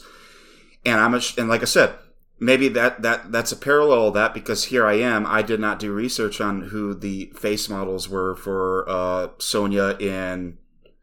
Uh, I was almost said X, but X was rendered. It wasn't uh, face scan in uh, fucking eleven or one. Yeah, and I'm ashamed that I, I didn't look that up. And I don't know if there are a lot of rock stars in that field. I think uh, there are a couple in Resident Evil. I think uh, that the, the new Ashley. May- Maybe it's just in certain fields. A lot of people talk about her because she's active in social media. Guess what? All the people they pick are Instagram models, and they're not acting because the voice is someone else's. But still, they're they are modeling. And it's kind of the extension of that. And as it's the extension of that, it also is unsung in a little bit. Because can you name any of the fucking face models for MK? I can't. I can't either. Jean You're Claude right. Van Damme. Oh, fuck, pick the easy one. oh, yeah, good point. Because, like, uh, you know, getting ahead of, ourselves, Ronda Rousey, of course, voiced Sonya in MK11, but she did not model as Sonya. That was someone else. what? Yeah, I mean, it doesn't fucking look like Ronda Rousey.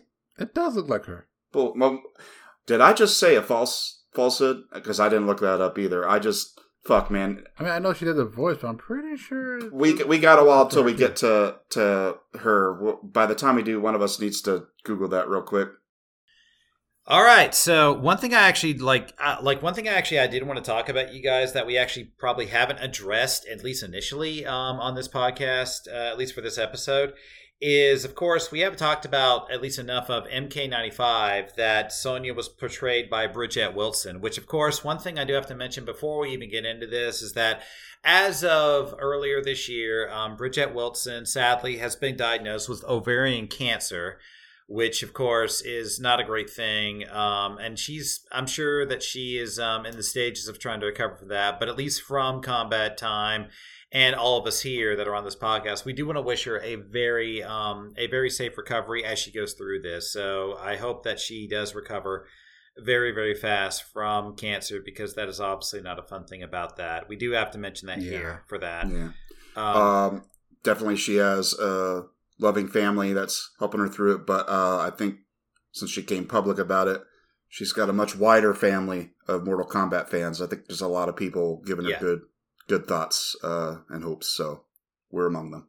Yeah, and I would say that for a lot of people, um, when they think of Mortal Kombat, at least from a movie cinema perspective, Bridget Wilson is going to be the person that they see first as Sonya Blade because she did actually play her as Sonya Blade. But I do want to at least uh, mention that it is very possible. In fact, it is incredibly possible that as if, if it wasn't for the stars aligning the way they did, uh, we could have had a very different Sonya Blade because the mid 1990s was an interesting time um, in cinema for trying to do casting rules because at the time, uh, obviously Bridget Wilson, this was not her breakout role by any means. Uh, Mortal Kombat was not. She was already in a couple of films prior to this. Uh, she was uh, with Arnold Schwarzenegger in Last Action Hero earlier in the 90s. That I would consider more of her breakout role. But she was also in the comedy with Adam Sandler, which was Billy Madison back, I think, in 1994, 1993. Josh, correct? Josh, are you seeing correct me Uh, on that? If I got 95. the dates wrong. 95. There you go. 95? I Okay. think Billy Madison was right before, or right after Mortal Kombat. Uh, Yeah. Last Action Hero was her breakout role. Yes. Yes, but um, but in 1995, this woman was incredibly busy because she was doing Billy Madison. She was doing uh, potentially at the time anyway, casting for Mortal Kombat 95, and I, and she was also in the run to be the lead in Charlie's Angels, which later went on to be played by Cameron Diaz. So Wait, you're comes- fucking kidding me, really? Nope, I'm not. Because that's She- that's ironic. Because Cameron Diaz almost was Sonya. yes, that's why. Wow. Like, like actually, I was about to get to that, but see, her. Oh, I'm sorry, I stole your thunder. No, no, no, it's okay. But but, but like Cameron Diaz and her were often audi- often auditioned for the same roles, and they sort of had to like. I, I don't know if they actually know each other. Don't don't quote me on that. I think it do- just happens and they have the similar look. Just kind of how we were talking about uh, uh fucking uh Elizabeth Malecki and uh Cynthia Rothrock.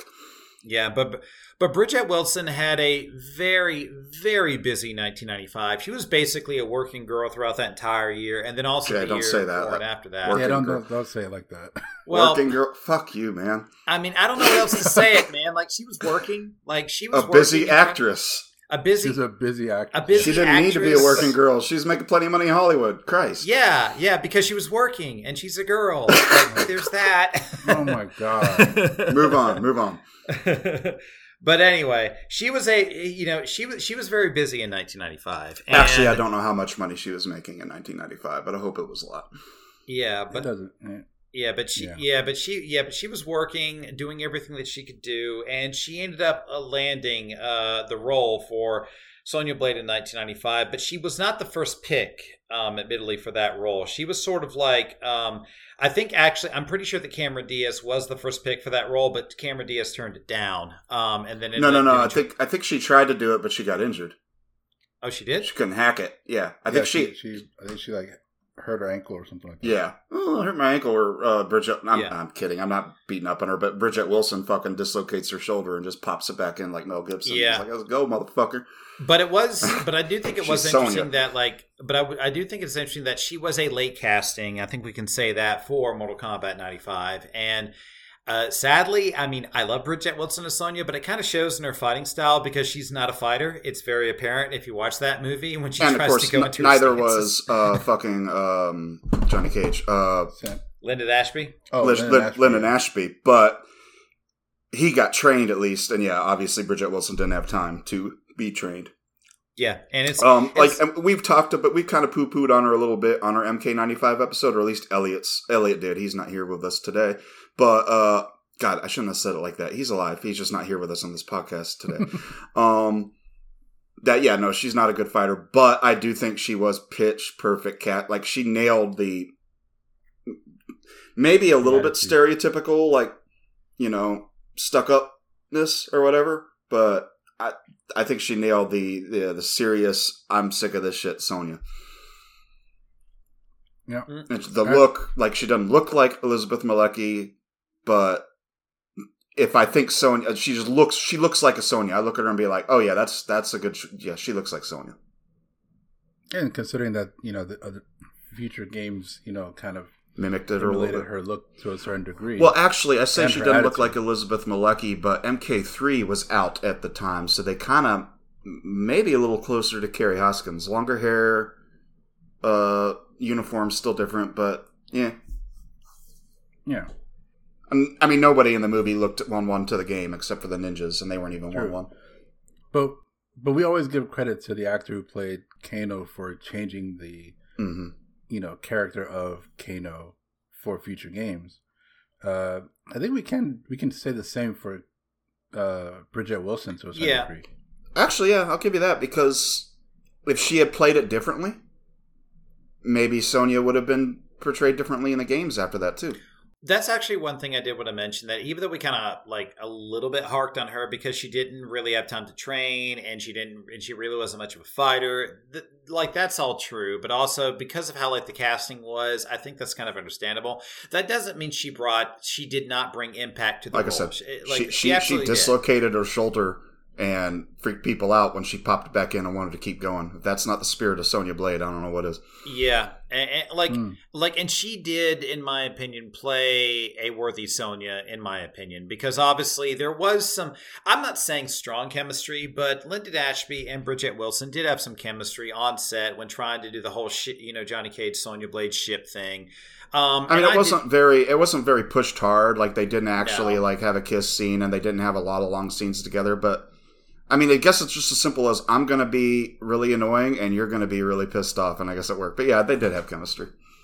Yeah, yeah, they did have chemistry. It's, Yeah. it's not like it's not like you know, like you know, shots fired or beautiful chemistry or anything like that. But it's chemistry all the same, and I feel like that that that is at least worthy of acknowledging as part of Sonya's I would say character. the the I, I would say that the there's a couple of very genuine moments in the movie between uh, Sonya and, jo- and Johnny Cage. One of them is when they at the end when they you know sneak into uh, Shang Tsung's like Oh, I think I know the moment Place. you're saying. and he he you know they reveal themselves and everything like that and then he's going to like un you know unlock her you know They smile at each other. restraints or whatever. It's smile to he kind of gives her a reassuring smile, like eh, like everything's okay, kind of Yeah, thing. yeah, You know, that's, that's a pretty nice moment. that is true. And then at the end, when you know they won and they're they're going back to the temple or whatever, and they're kind of you know embracing a bit and laughing. So I felt like that was like that almost looked candid to me, like because Katana and Liu Kang are doing it a little bit too, and it almost makes me think like, are the actors just like taking a break and they just filmed it? Because it does feel genuine, like genuine. Hey, we're happy that they saved.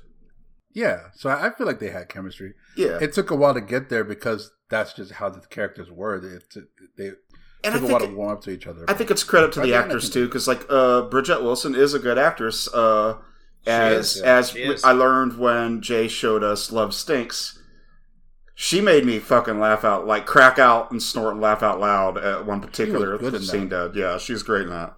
Which Love Stinks is one of my favorite movies. I own it.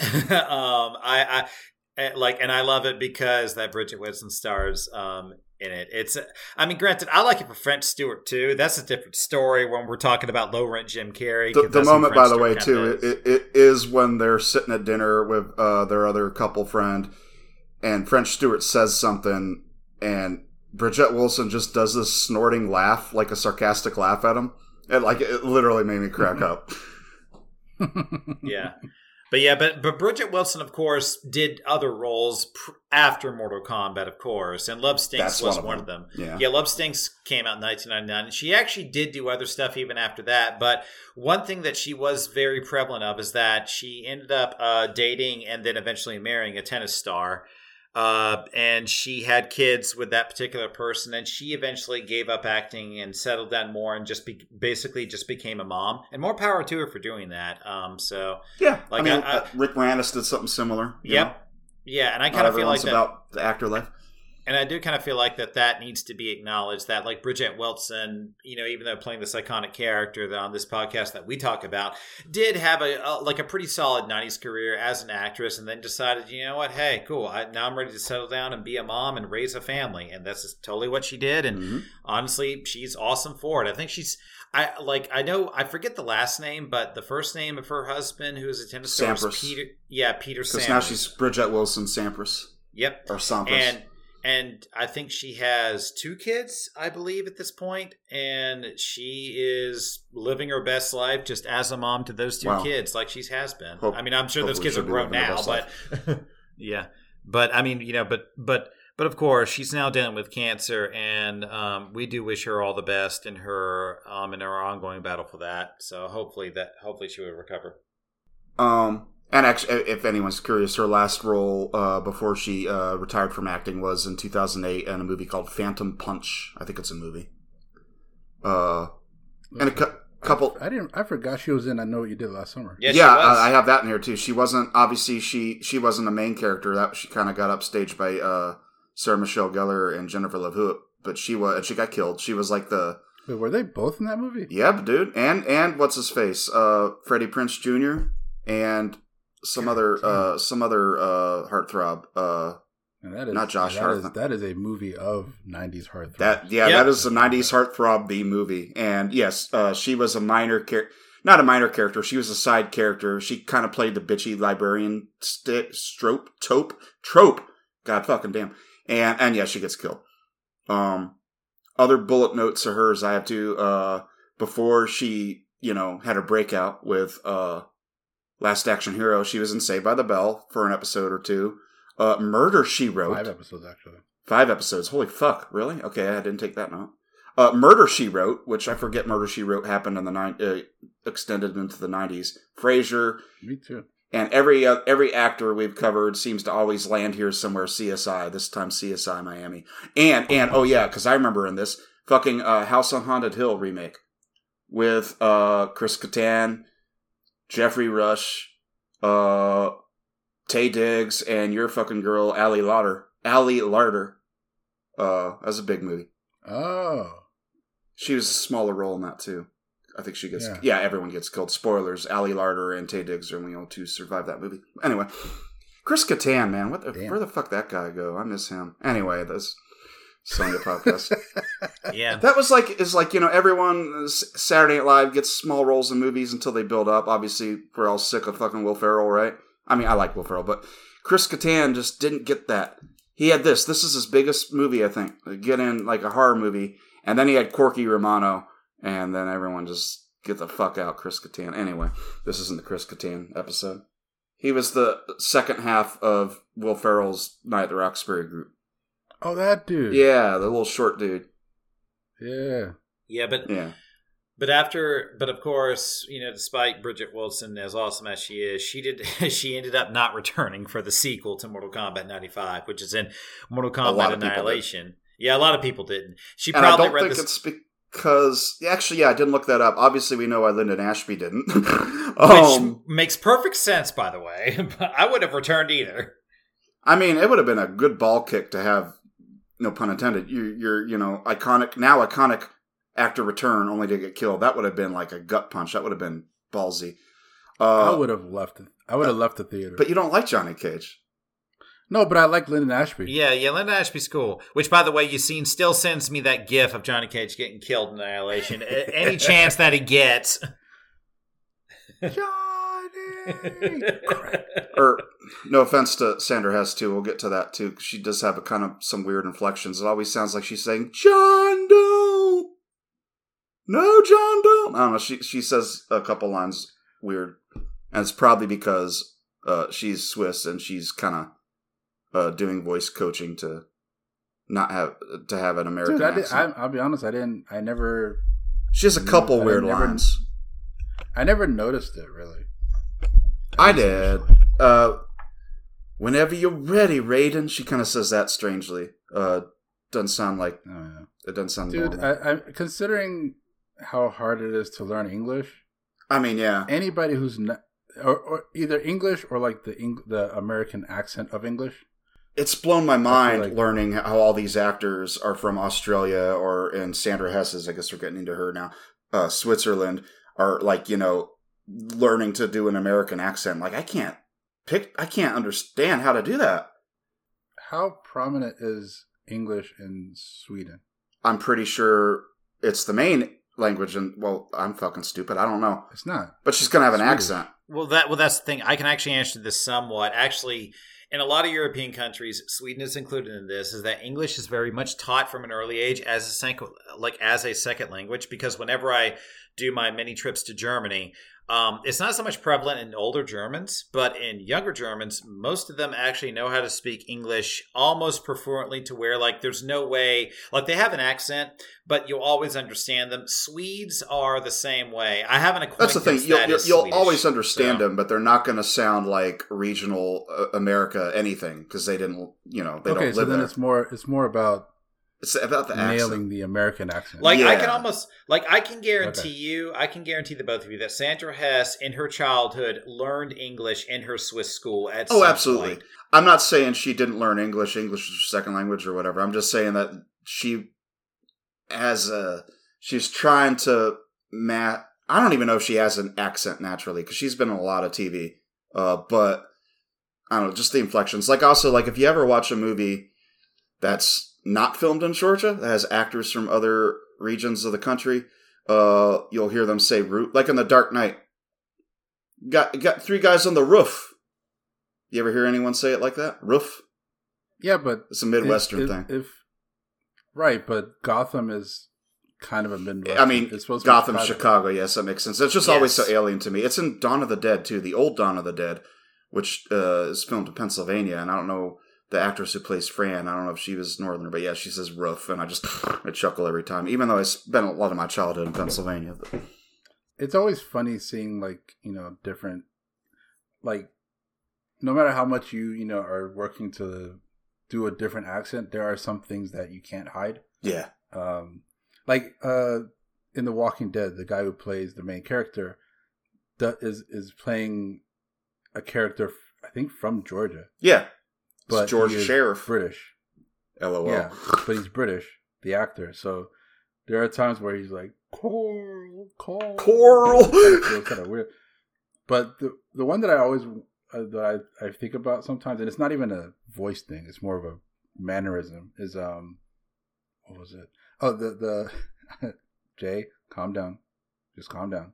I'm gonna reference the Power Rangers 2017 movie again. LOL. Just- Okay. I know what you're gonna say. Okay. I'm joking, but but uh, I think is he one, two, two of the actors are not American. Uh, the Red Ranger and the Pink Ranger. Uh, and then there's a scene where they're like, you know, trying to figure out what they're gonna do, and they're like, "Who's with me? We're gonna go and you know fight Rita without our powers or whatever." And they all raise their hands, but uh, the Red and the Pink Rangers, like, you know how in school when you raise your hand, you raise your whole hand, but they point to the sky, like they they point one finger up. oh, And interesting. I think that's like, I think that's like a, you know, British, thing or whatever. or Australian kind of, you know, to an extent, kind of a thing. Whereas the other three raise their hand like how Americans normally do, but Interesting. they raise their finger. Huh. Yeah. You know what? That that's a good reason to rewatch Power Rangers, the the Power Rangers movie. I literally have only Also, seen it once. movie, It's a fucking good movie, and like I gushed about it our last episode. And actually, I don't think our audience has enough of a, a backstory to understand Jay's hatred for the movie and me and Yassine's absolute love for the movie. That that is know if he hates that is a dynamic. I was about to us, say, yes. like, like, I love how you say hatred for the movie. I just consider it a 50-50 movie. It's crispy. I know you hate it because Club. it's uh it's a bre- it's sci-fi Breakfast Club, but that it has a tonal uh, dissonance between yeah, that that's cartoon not, and that's serious. a critic. Like, it's a criticism, but it's not a hatred. Like, the movie can have more than two moods, but I don't want. Yeah, we shouldn't get into long argument about Power Rangers, but didn't- your heart didn't well up during the Zord scene, dude, You know man, Never oh yeah, dude, I listened to the That's soundtrack a separate com- when I was That's a, separate when was- conversation. You're saying. I was working a, a, a fucking uh, freelance job in the office back, you know, pre-COVID days, right? Uh, Yeah, and I had the soundtrack on, and, and the, the cover of uh, "Stand by Me," the one that plays real slow Mm. when they're firemen Mm. carrying Billy, who they think is dead. I choked up at work when that came in my headphones. I'm like, "Fucking Christ, man!" Damn, dude. I'm gonna have Anyway, to watch that movie again. yeah, I literally only seen it in theaters, and that's it with y'all. I, I need to see it Yo, come over, man. We'll watch it. All right, yeah, fuck, it's a date. Let's do it. Fuck that. Yeah. Hell yeah. One thing I did want to like. One thing I like. Admittedly, I did want to get back to, which is Sandra Okay. Hess, because we do like we are still talking about her, at least in this regard. Oh yeah, and I, I, But- yeah, I didn't get to gush. I love, I love Sandra Hess and yeah. I, my like my hot. I want to say I love Sandra Hess, but I literally haven't seen her in anything else. Which I'm sorry, Sandra, but she's been in a lot of stuff too. But my hot take, and this is absolutely nothing against Bridget Wilson at all, but my hot take is Sandra Hess plays a better, like, in my opinion, she plays a better Sonya Blade than Bridget Wilson does. That's not to say Oh, Bridget man. Wilson is not iconic as Sonya Blade, but I think in terms of Annihilation, I have all the problems in the world with Annihilation, but Sandra Hess is very low on that totem pole. Well, maybe not the best thing about her in the movie because I just I love. You talked about their chemist, uh, uh, fucking uh, Bridget Wilson's chemistry with uh, Johnny Cage. I think Sandra Hess and Jax have great chemistry in this movie as a platonic uh, I was Mhm. pair of partners. You I was about to. Yeah, I was gonna. I was gonna say that that may be why her character in this one feels a bit more. Mm, I don't know, not less one note. Natural? It just there's just more personality, yeah, and it's I mean, because in in the first movie she's very standoffish because she's there to do a job, yeah, and this annoying dude, this annoying actor is you know pestering her all the time. I don't know who Kano is, but I can help you find him. Says, Shut the fuck up. Get out of my way. You know. so so Man. a lot of times he's she's you know the like, phrase women, men. anyway, I'm sorry to keep going. but um yeah she has she she has to basically she's basically most of the time either you know focused on trying to kill Kano, or she's focused on uh being pissed off at Johnny Cage for whatever. Maybe that's why they killed him off too. Well, we know why they killed him off because it happens in the games. But yeah, she does kind of. We do get rid of Johnny, so she has to have, and she doesn't have revenge plot anymore. So she's got to be something else. But what? Yeah, what I mean is that like when you when she's with John with Jax, who is her you know her partner and you know special forces and all that stuff, like they have more history. Yeah, so they yeah, get they they feel more like friends. yeah. They're you know cracking jokes at each other and all that stuff. So you see more of a different side of Sonya in Annihilation Yeah. than you do in in uh, the original one, which I feel like that's what makes at least for us we gravitate f towards her because she feels like more of a fun character, I guess. Even though Bridget Wilson's version of the character is great for what her core character. It makes me wonder how Bridget Wilson would have played her if she had come back for the sequel, which I don't know why I she wonder didn't. because she does. She she has she's proven that she can do comedy and stuff. Oh yeah, So so it could have been magic, you know. magic. I mean, I think if they, I think they would have had to have gotten a different actor to play Jax. No offense, but to someone to you know bounce off of Bridget Wilson in that way. Yeah, like maybe the guy that played Jackson MK uh, ninety five, even though she and he only have like two scenes together. But Two scenes, yeah. But uh, yeah, I think that's that's part of why, and also for me, I also always liked that. I not always, but I liked uh Sandra's version because she did more fighting, that's what I was going to get into. and the That's fighting why. felt better. That's why I wanted to say not the only thing because the chemistry's there, but yeah, the main thing yeah is the fighting. Like unlike Bridget Wilson, she can fight to the point that I assumed she was experienced in martial arts. Turns out she's not. Uh, yeah, she She just threw herself into it more more. athletic. I, I, ge- I, I guess, yeah. Maybe. I mean, but also the fact, I mean, I didn't know the story about Bridget Wilson popping her shoulder back in until you told me. That's a pretty badass moment. Yeah, So, that is badass. I don't think anything like that happened on the set of Annihilation, Annihilation which is spelled H S U N.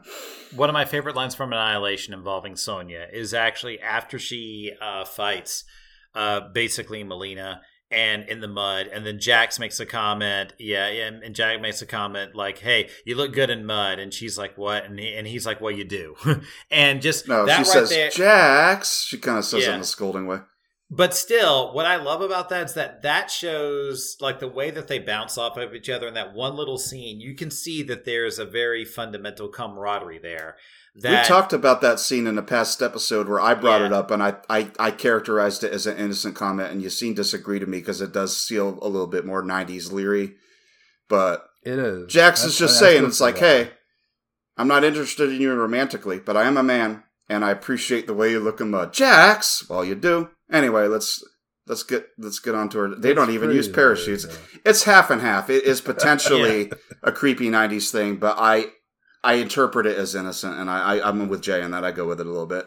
But honestly, they do bounce off each other so fucking great in that movie. Like, here's the thing: They do. uh, Bridget Wilson had great chemistry with Linden Ashby, but if it was Bridget Wilson in this movie and the actor who played Jax in '95, who I forget his name, and because I wasn't fucking researching Jax for this episode, but I will say he was the one that I brought up uh, that passed away, unfortunately. So he may have been reprising Yeah? his yeah, dude. Um, Wait, wait, say it again. the guy that it's fucking creepy. The guy that was originally slated to Oh. play Jax passed away from like liver cancer or something.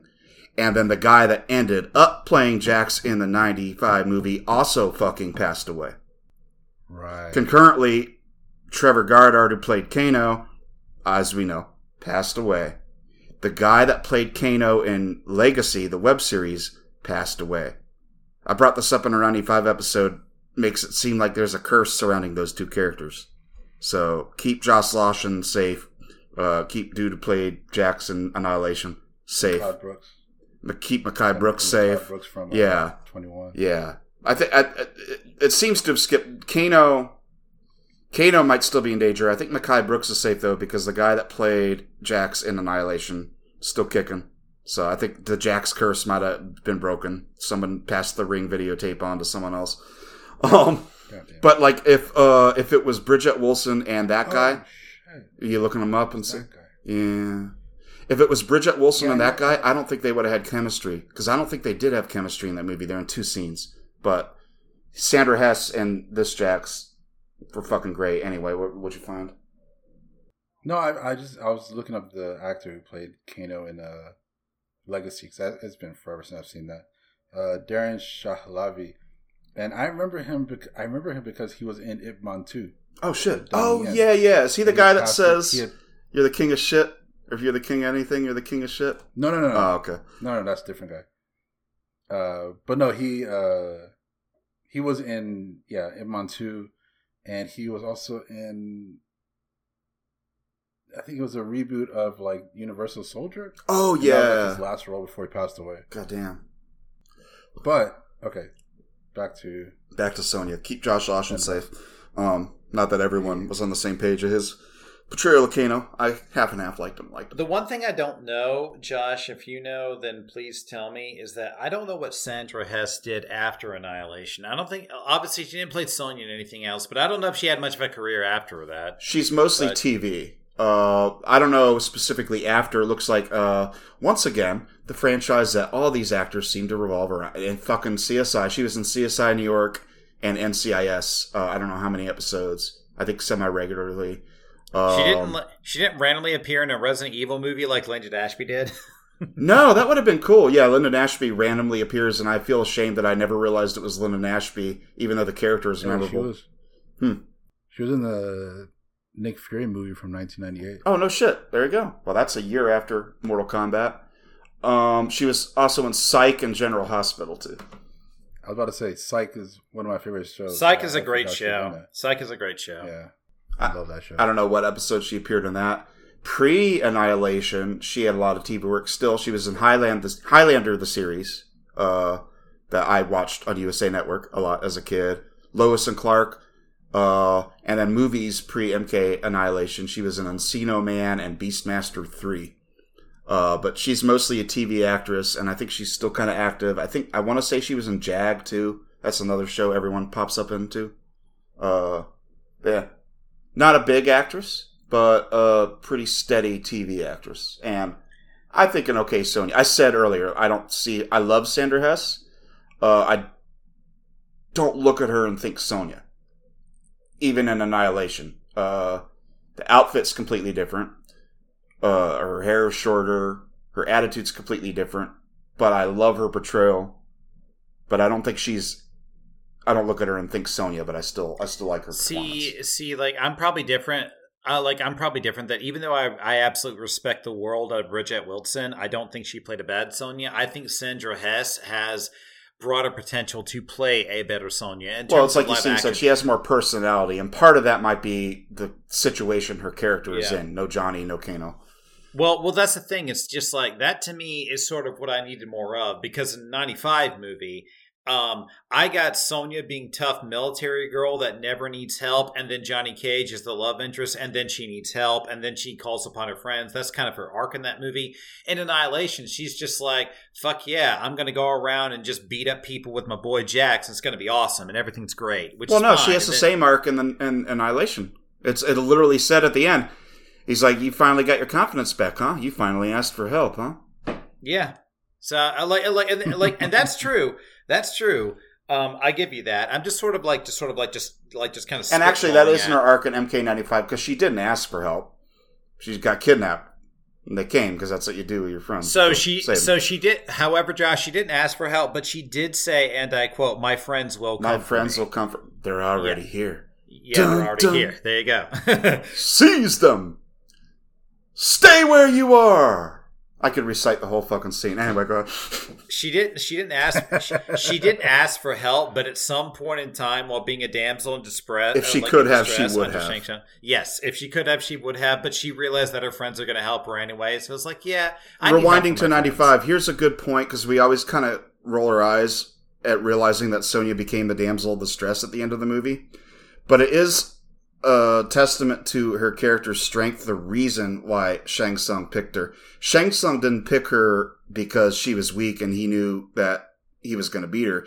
He picked her because he knew that she was so stubborn that she would refuse to fight him. He says it in the movie: "If you don't fight, then the Earth Realm forfeits." And she's like, "Go to hell." Like that's why he picked. That's why he was interested in Sonya because he knew she had, you know, she's stubborn. That's just important to bring up. Anyway, Sandra Hess, yeah. I don't know if there's anything else more to say about her and Annihilation. Uh, like at least not that I'm a, at least not that I'm aware of, but I did want to at least move on to bring up. Um, and Josh, you're gonna have to correct me on this because unfortunately Mm-hmm. I can't remember her name. But of course, the you know the uh, the avatar of which is uh, you know in our intro the best voice actress of Oh, all yes. time because she literally like she literally like you know conjured up the name of this podcast Combat Time. combat time. I don't know how to You know, pronounce for- her name. It's Olivia d'Abo. It's spelled Yeah, lowercase d apostrophe capital A B O. And we have detailed her filmography already on our Defenders of the Realm episode. But as a refresher, uh, Defenders of the Realm was her first voice acting role, which might explain why she's so cringy, but I think it was also the writing of the character. But she was notable because she was a Star Wars character. I'm not even going to bother trying to remember the fucking stupid name. Um, something Amidali or something like that. And uh, in one of the Clone Wars or whatever TV shows, and she reprised the role in a voice cameo in Rise, uh, whatever the fucking awful third Star Wars, new Star Wars movie, Rise of Skywalker. yeah, yeah. I apologize. I apologize. I didn't research much on her. Um, I mean, we didn't need to. We, we we researched her extensively in the in the Defenders of the Realm episode, but her first role live action was in Conan the Destroyer.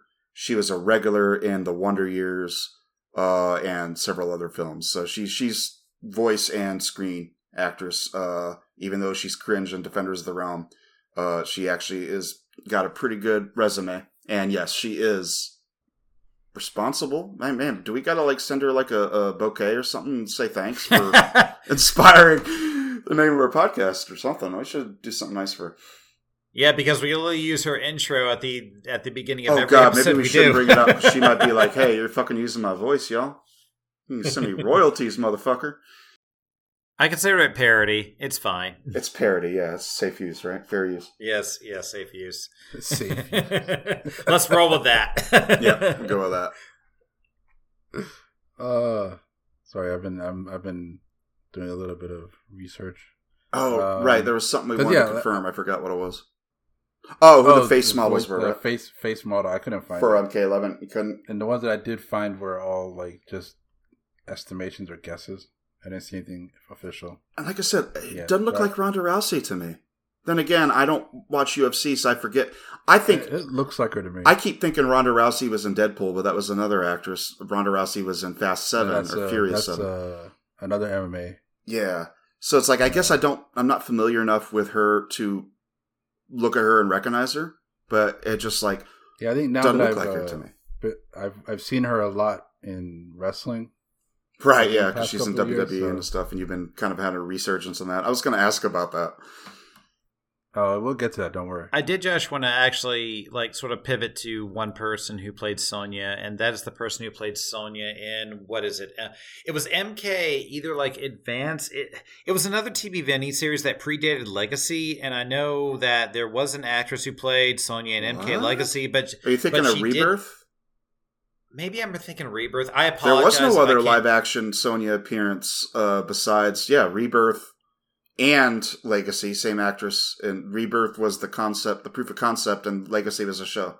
But that actress, but, uh, so- Actress. but that, yeah, but that actress, but that actress did not reprise her role in season two because she had a scheduling I'm conflict. Um, yeah, reprise, reprise. Um, but they did not um, actually reprise their role in Oh, uh, season two of Legacy because of a scheduling conflict. Wait, really?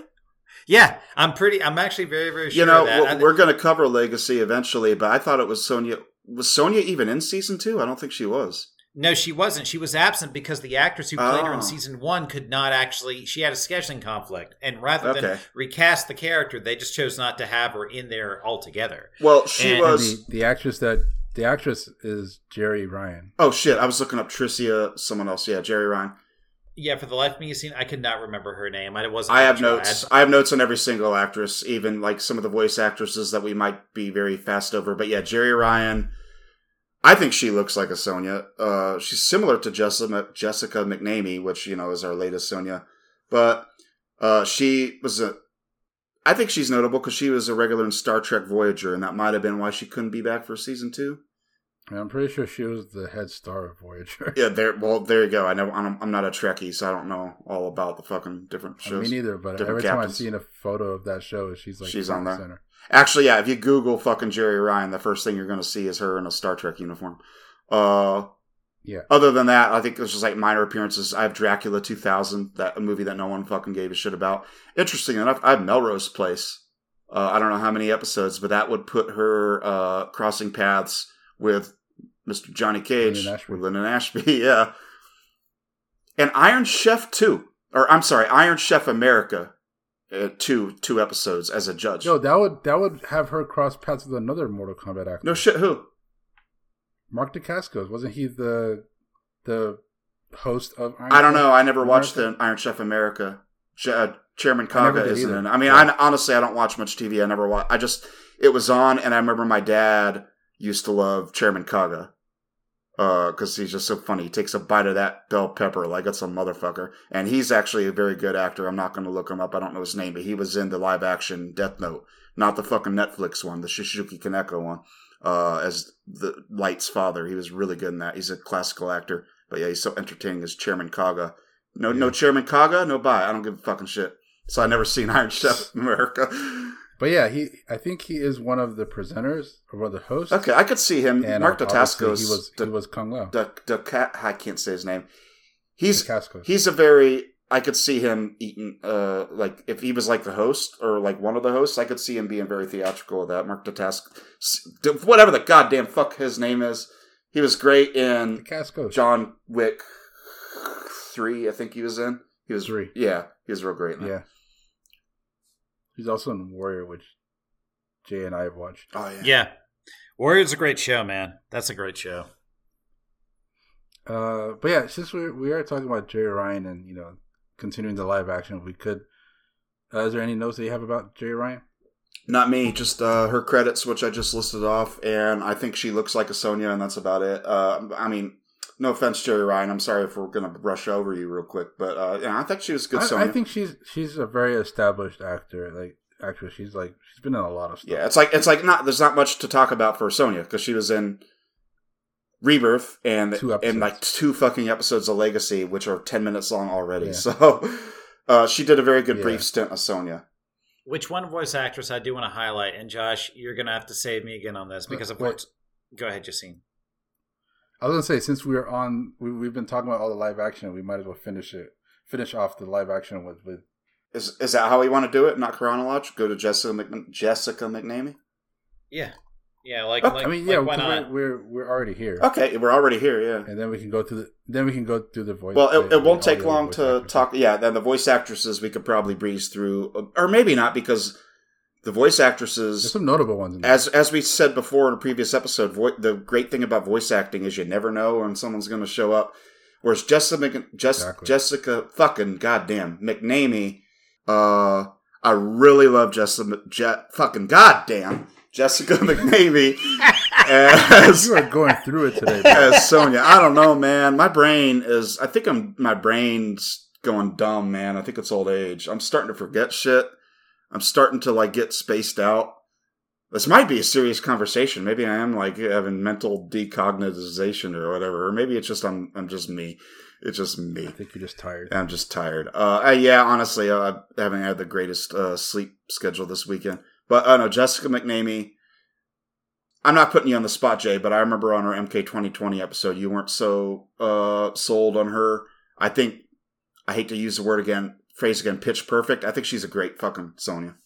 So, Josh, I will reiterate my stance. I'm not sold on her. Like, like so. Yeah, reiterate. So, like, so like, We're making let's just fun say of I'm at- Jay's, Jay's fucking word flubs so hard in this yeah, yeah. Like and- I and word, I I'm- love, well, well, that's the thing. I word flub all the time because I because honestly, I wasn't good at English when I was growing up. It's just it is what it is. English but is your second language, right? Yes, it is. My first language is whatever I speak now. But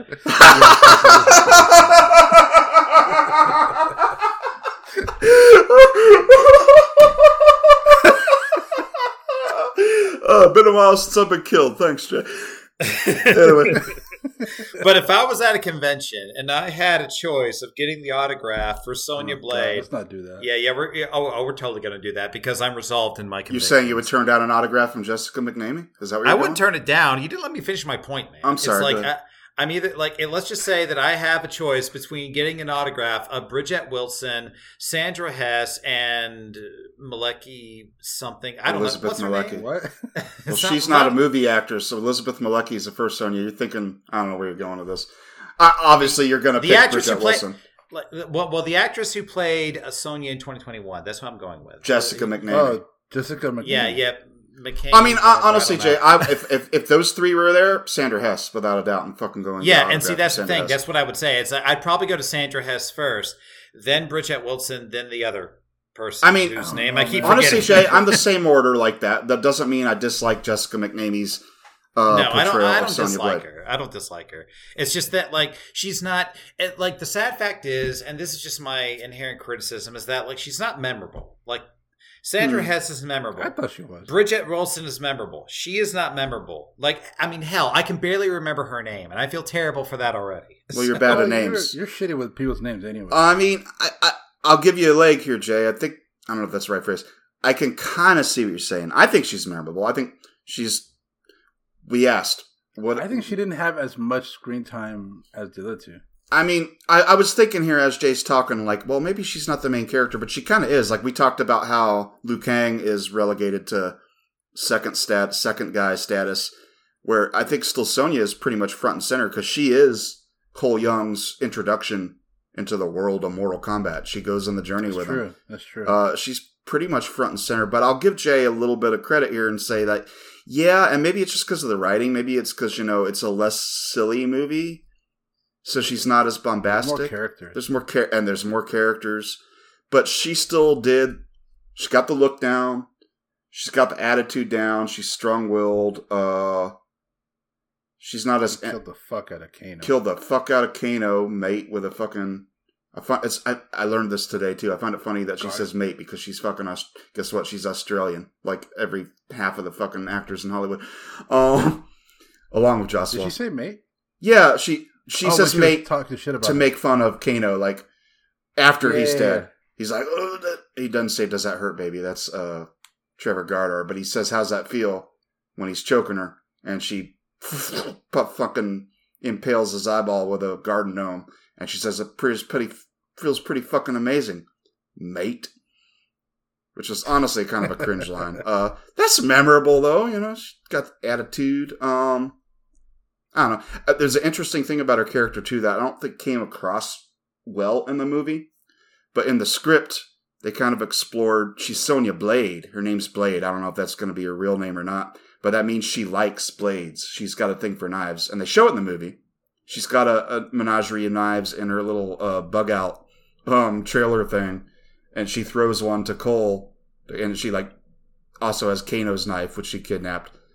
And I think she pulls one on Kano later. So that was gonna be like her thing. She's Sonya Blade because she likes blades. But I don't think they really uh, drew that out too much in the movie. But that was an intention, uh, an, Hmm. with a new aspect of her character too. Because Blade's a pretty fucking lame last name. Let's just say it right now.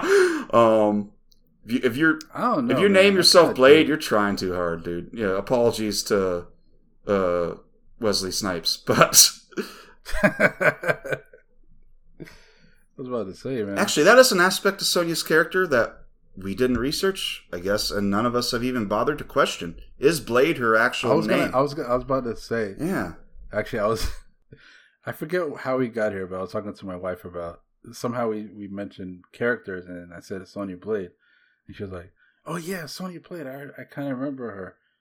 Did she like have knives and stuff?" And I was like, Huh. "Actually, no, she didn't."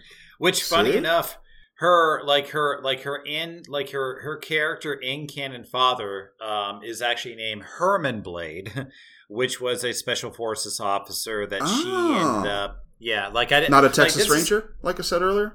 Yeah, like that. This is why I say that. Like, um, the actual character sonya Blade is from Austin, Texas. Her actual father in the game, like in the game canon, mind you. I don't know if this translated into the NetherRealms canon. This is just the like original Midway canon.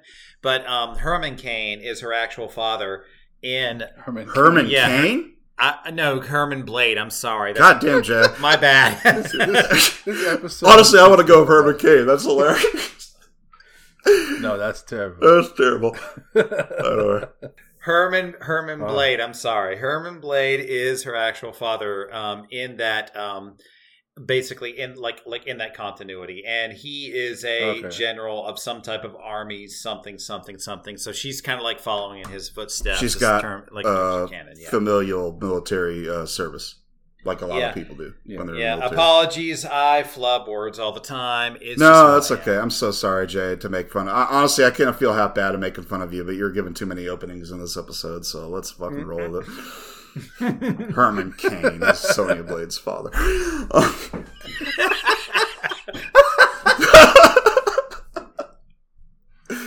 Is that motherfucker dead? Oh, is he the one that died from COVID? I think he is. Just He anti-vaxxer? is. Yeah. Okay. I, I mean. Yeah. boy, we just, I shouldn't speak disrespectfully about the dead. Yeah. It's a shame. But anyway.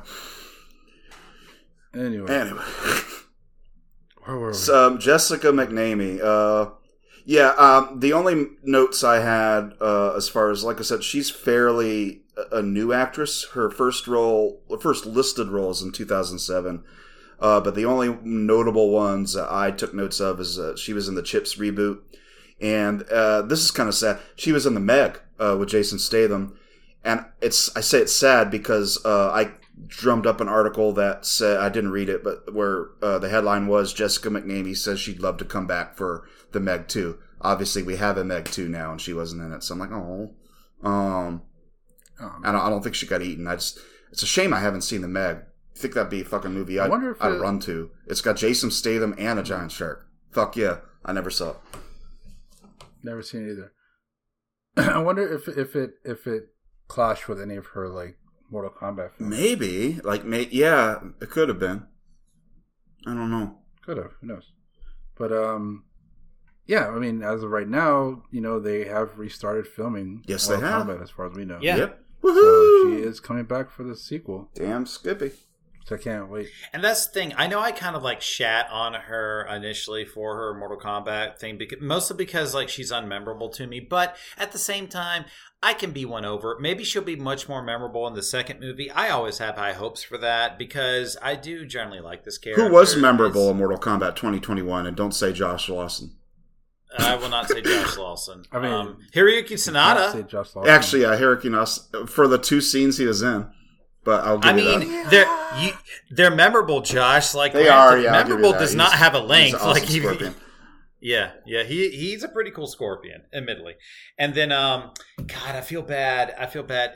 Yassine saved me. A guy who played Sub Zero. Um, I feel. Oh, Joe Taslim. Joe Tassim. Yeah, yeah, yeah. Joe Super Tassim's memorable awesome. because you know he, uh, you have fucking nightmares about him. How fucking scary he is in that. Well, movie. dude, like Joe Tassim is the shit. He's in Warrior too, by the way, and he's amazing in that show. So- Okay, I God guess people are it's good memorable. in that- in that show. But Raiden, Liu Kang, Kung Lao's memorable. Okay, there are a lot of memorable people in that movie. I, I still like Jessica McNamee. She doesn't do anything like, do holy fuck, do you remember that part where Sonya did this? But, well, except she must have, because Yassine just said, remember that part where she kills Kano? And I mean, she also, uh, I think she had good parts in that fight with Reptile. yeah, She I did. mean, yeah, she she kind of threw a knife. That was mostly a scramble, and then it was Kano's time to shine when he ripped his heart out. I just want, man, I just want New Jersey construction worker cabal. Cabal, I'm not going to get yeah. him. Well, you never know. Death is just another portal, Jay. Uh, Yeah, I know. I mean, Sure, granted, not yeah. not to change the subject from Sonya, but man, did I love New Jersey construction worker Cabal? I really loved him. He was awesome. I'm just annoyed that they made him generic bad guy and somehow joined Outworld's forces. I don't but yeah, this care. isn't His a Sony- vo- or this isn't a his Cabal voice- episode.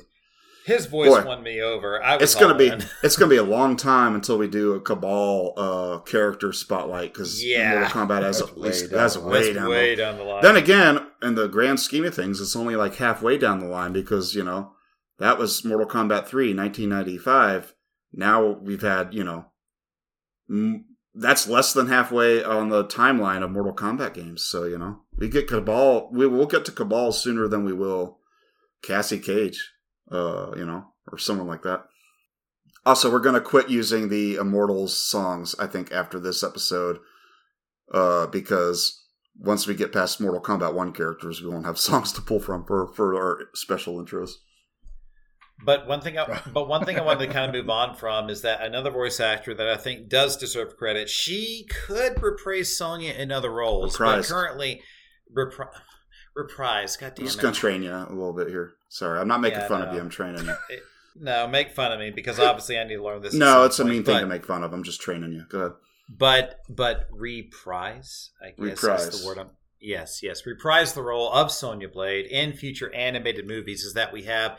I forget her. I forget her last name, but I know her first name's Jennifer, and she was um, Sonya in uh, Scorpion's Revenge and Battle of the Realms. Oh, Jennifer Carpenter. yes, I knew. Yeah, I couldn't remember her last name, but yes, and I like how I make don't- notes and I can't I can't fucking find it when I need to. There she is, Jennifer Carpenter. Yeah. Yeah, but but I actually want to give her a shout out too because I don't think she's bad at what she does because you know they kind of like she's kind of doing like the whole like you know tough special forces type of Sonya. Kind of with- along the same a- lines as Bridget Wilson, and I'll be honest, Jay, I don't remember much of her in the movie. But then again, I'm not I a do. big Sonya fan. I do because well, mostly the reason why I remember her is because of her relationship with Johnny Cage. She's the love interest of Johnny Cage. They have a ship. That's sort of like a thing between Scorpion's Revenge and Battle of the Realms. It's kind of a thing there.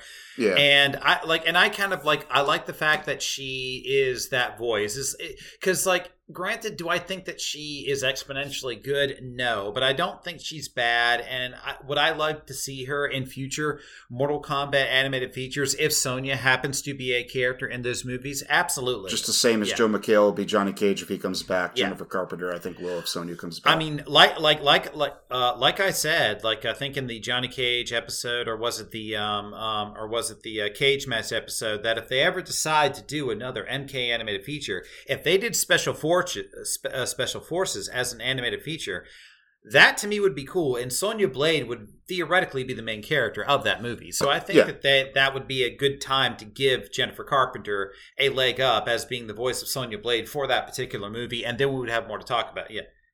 most people are sick of special forces shit after Mortal Kombat 11, so it's not Yeah. likely we'll get a special forces movie. But Sonya as a character, if she fits into a narrative at some point, hopefully will return in the animated movies. And I don't see any reason not to bring Jennifer Carpenter back. Yeah, I just think it would be a very cool one-off, you know, as sort of like a future installment um, as well for that particular voice actress because I don't think she does a bad job as And she- Blade. she's I can see a- her replaying it. Same with a lot of these voice actors. She's a voice actress and screen actress. Uh, she's regularly appeared in Dexter. Uh, Oh, cool! I didn't and know she that. appeared in the Exorcism of Emily Rose, and and White Chicks. Uh, I don't remember which. Oh, oh, no. It's been a little minute since I've seen that movie. And then then as far as voice acting, uh, she was in uh, as far as video game work, uh, not video game adaptation, but an actual video game. She was in The Evil Within, that uh, that Mikami game Oh, that uh, cool. you know Resident Evil creator. And then the only other note I had, and I just had to take it because it's fucking hilarious. Jay, she was in Scooby Doo and Kiss Rock and Roll Mystery. Oh hell yeah! Okay, Yeah. I like that. and that's that. not the last Scooby Doo reference that uh, I'll reveal with our actresses, God willing, if we if we cover all of them uh, uh, comprehensively. But yeah, that's her thing. So not not a giant actress. She's got you know some voice roles, a little bit of live action roles. She does some things, and I I, feel sad. I I don't remember much of her as Sonya. But Sonya wouldn't be the first thing. I, I mean, obviously, I'm there for Scorpion. The movie's called Scorpion's Revenge. Um, and the second movie fucking sucked, so I'd probably just excise that from my mind. But uh, from what I recall, she did play the I'm sick of Johnny's bullshit, Sonya. Um, let's see. Let's uh, let's go through. There's a lot of actors. there are we can ra- we can rapid so- fire so through let's, let's go through some. Yeah, let's go through some. Um, I'll leave it to you, sir. Let's go I, for, for the beginning. Uh, Peg Burr basically did the voice the the voices of Sonya in the you know Oh, dude, 90s era games. you went deeper than I did. I didn't think to that because yeah, someone had to do those grunts and battle cries. Yep. Shit. Yeah. What's her name again? Peg, Say it. Peg Burr. Peg- Peg Burr. Peg Burr. Okay, well, this but's to you, Peg. Uh, uh, let's see. Mortal Kombat: The Journey Begins. We talked about Jennifer Hale Yep. playing that role. yeah. One of her early roles in her like long and you know very illustrious ca- career as an actress. Uh, Everybody starts off with a shitty movie somewhere. I don't, I don't think I have a note at all. I think I skipped that movie because I also uh, excised that one. we from already talked mind. about it. I guess so. Jennifer Hale. Why does that name sound so fucking familiar too? Sh- Dude, she's in everything. Okay. Yeah, she is in it. She literally is in everything, Josh. She's in a lot of stuff. Yeah, I, we I have- we- can't- I we can't have talked- So many cartoons and shows that you've seen from when you were a kid, and even now. Yeah, Yeah. we did talk about her at length in our Journey Begins episode. she's in everything. She dude. she's probably a voice of a character that you have in your head right now, and you didn't even know it was Jennifer Hale, but She- it you is. ever watch Pinky and the Brain? Yep. She's in that. Yeah. You Yep. ever watch Superman? She's in that. You ever watch Dexter's Laboratory, Powerpuff Girl? If I've drawn breath, I've heard her voice. She she's not far away from being a uh, like a female Frank Welker, who's just she's just in everything. She's Gotcha. Dude, she's coming back. She's coming back for the X Men animated cartoon as Jean Grey. oh my god. Okay, speaking Yeah, of names, isn't it. Jean Grey? Isn't it French? Who? Isn't it Jean Grey, not Jean Grey? I'm not an X Men No, it's fan. Jean- No, it's Jean. It's Okay. Jean Grey, dude. I look It's at like, the word no. and I think Jean, like like uh, Jean Reno, which I Oh. when I was a kid I always called him Jean Reno, but it's Jean because he's French. say I don't. no, I, I don't think she played the original Jean Grey though in the show. I still want to say it's Jean Grey, but I'll go Jean. She played Jean Grey in other shows though. Okay. Like she in X Men and the Wolverine and the X Men. She played Jean Grey. She she she done a lot, dude. Um. So yeah, that was like early, early, early on in her career. That was like her. That was her. th- one, two, three- Oh, she did a lot of shit. Damn. I can't even find her credit. Oh, there it is. What you got? Yeah, ninety five. So that was like her second movie, voice uh, direct to DVD, direct video voice work was that one Okay. back in ninety five. Um. So yeah, we have her. Uh. Let's see. Going down the list, we already talked about Olivia d'Abo. hmm Uh. In Mortal Kombat Shaolin Monks, Mhm. she was played by Beth Melewski. That is how you pronounced her name. I listened to a podcast Uh, with what I think was her today. Is that how you pronounce it? Yeah, Belusky. Uh, all- she's she didn't have a lot. All I have is she was in an episode of Arrested Development. Uh, and Oh, okay. I'm not. I can't confirm this, but because the episode, the podcast I listened to seemed to credit her as an improv comedy improv artist turned psychotherapist. But I don't know if that's Oh. the same Beth Melewski because they never I, they never talked about Mortal Kombat. but I think it is because she's Oh, from okay. Chicago, and she even if this is the same Beth Melewski had a web series called Beth, comma from Chicago, where she plays multiple different women named Beth. Like it's comedic. Uh, she does kind of the the fucking Eddie Murphy thing where she just or the Mike Myers thing where she plays a bunch of different characters in the same movie. Oh, Yeah. okay. That's all I got on her. Uh, Chrissy Rios played Sonya in the 3D uh, era, like the PS2 era games. I missed aside that. from Shaolin Monks. she have, she even have voices in that? Like I guess she does the grunts. I guess so. Huh. Um, I'm this. To be fair, this is coming off of Wikipedia, so if these are wrong, Right, because like I said, Wikipedia also says that Elizabeth Malecki is from London. Exactly, exactly. Um, Dana Lynn Barron is credited to being uh, Sonya in MK vs DC and MK11, Mhm. uh, MK uh, 2011. Sorry, MK9. But there's also another credit, SG Willie, in MK for MK vs DC. So Weird. I don't really know I how that breaks. I down. didn't see SG Willie, but I do have Dana Lynn Barron, Yeah. who doesn't have a lot of on, credits to her thing, except for Skylanders, which has come up in our podcast before, America Crime Story, and apparently she's a producer on some shorts. Um, in MKX, she's played by Tricia Helfer. Yeah, I think she's the next biggest one probably to talk about because she's been in a lot of shit. Yeah. Oh yeah, Let's see. you mean to just go out rattle off? Yeah, yeah, go for Because I mean, she's most known for. Holy shit, she's been. Yeah, that's what I'm Holy- saying. She's most known for Battlestar Galactica. Uh, I can't Cyclone, Cy- some fucking robot girl. I don't know. I don't. I've never seen that show. says number six. number six. No, she had like a C name or something like that.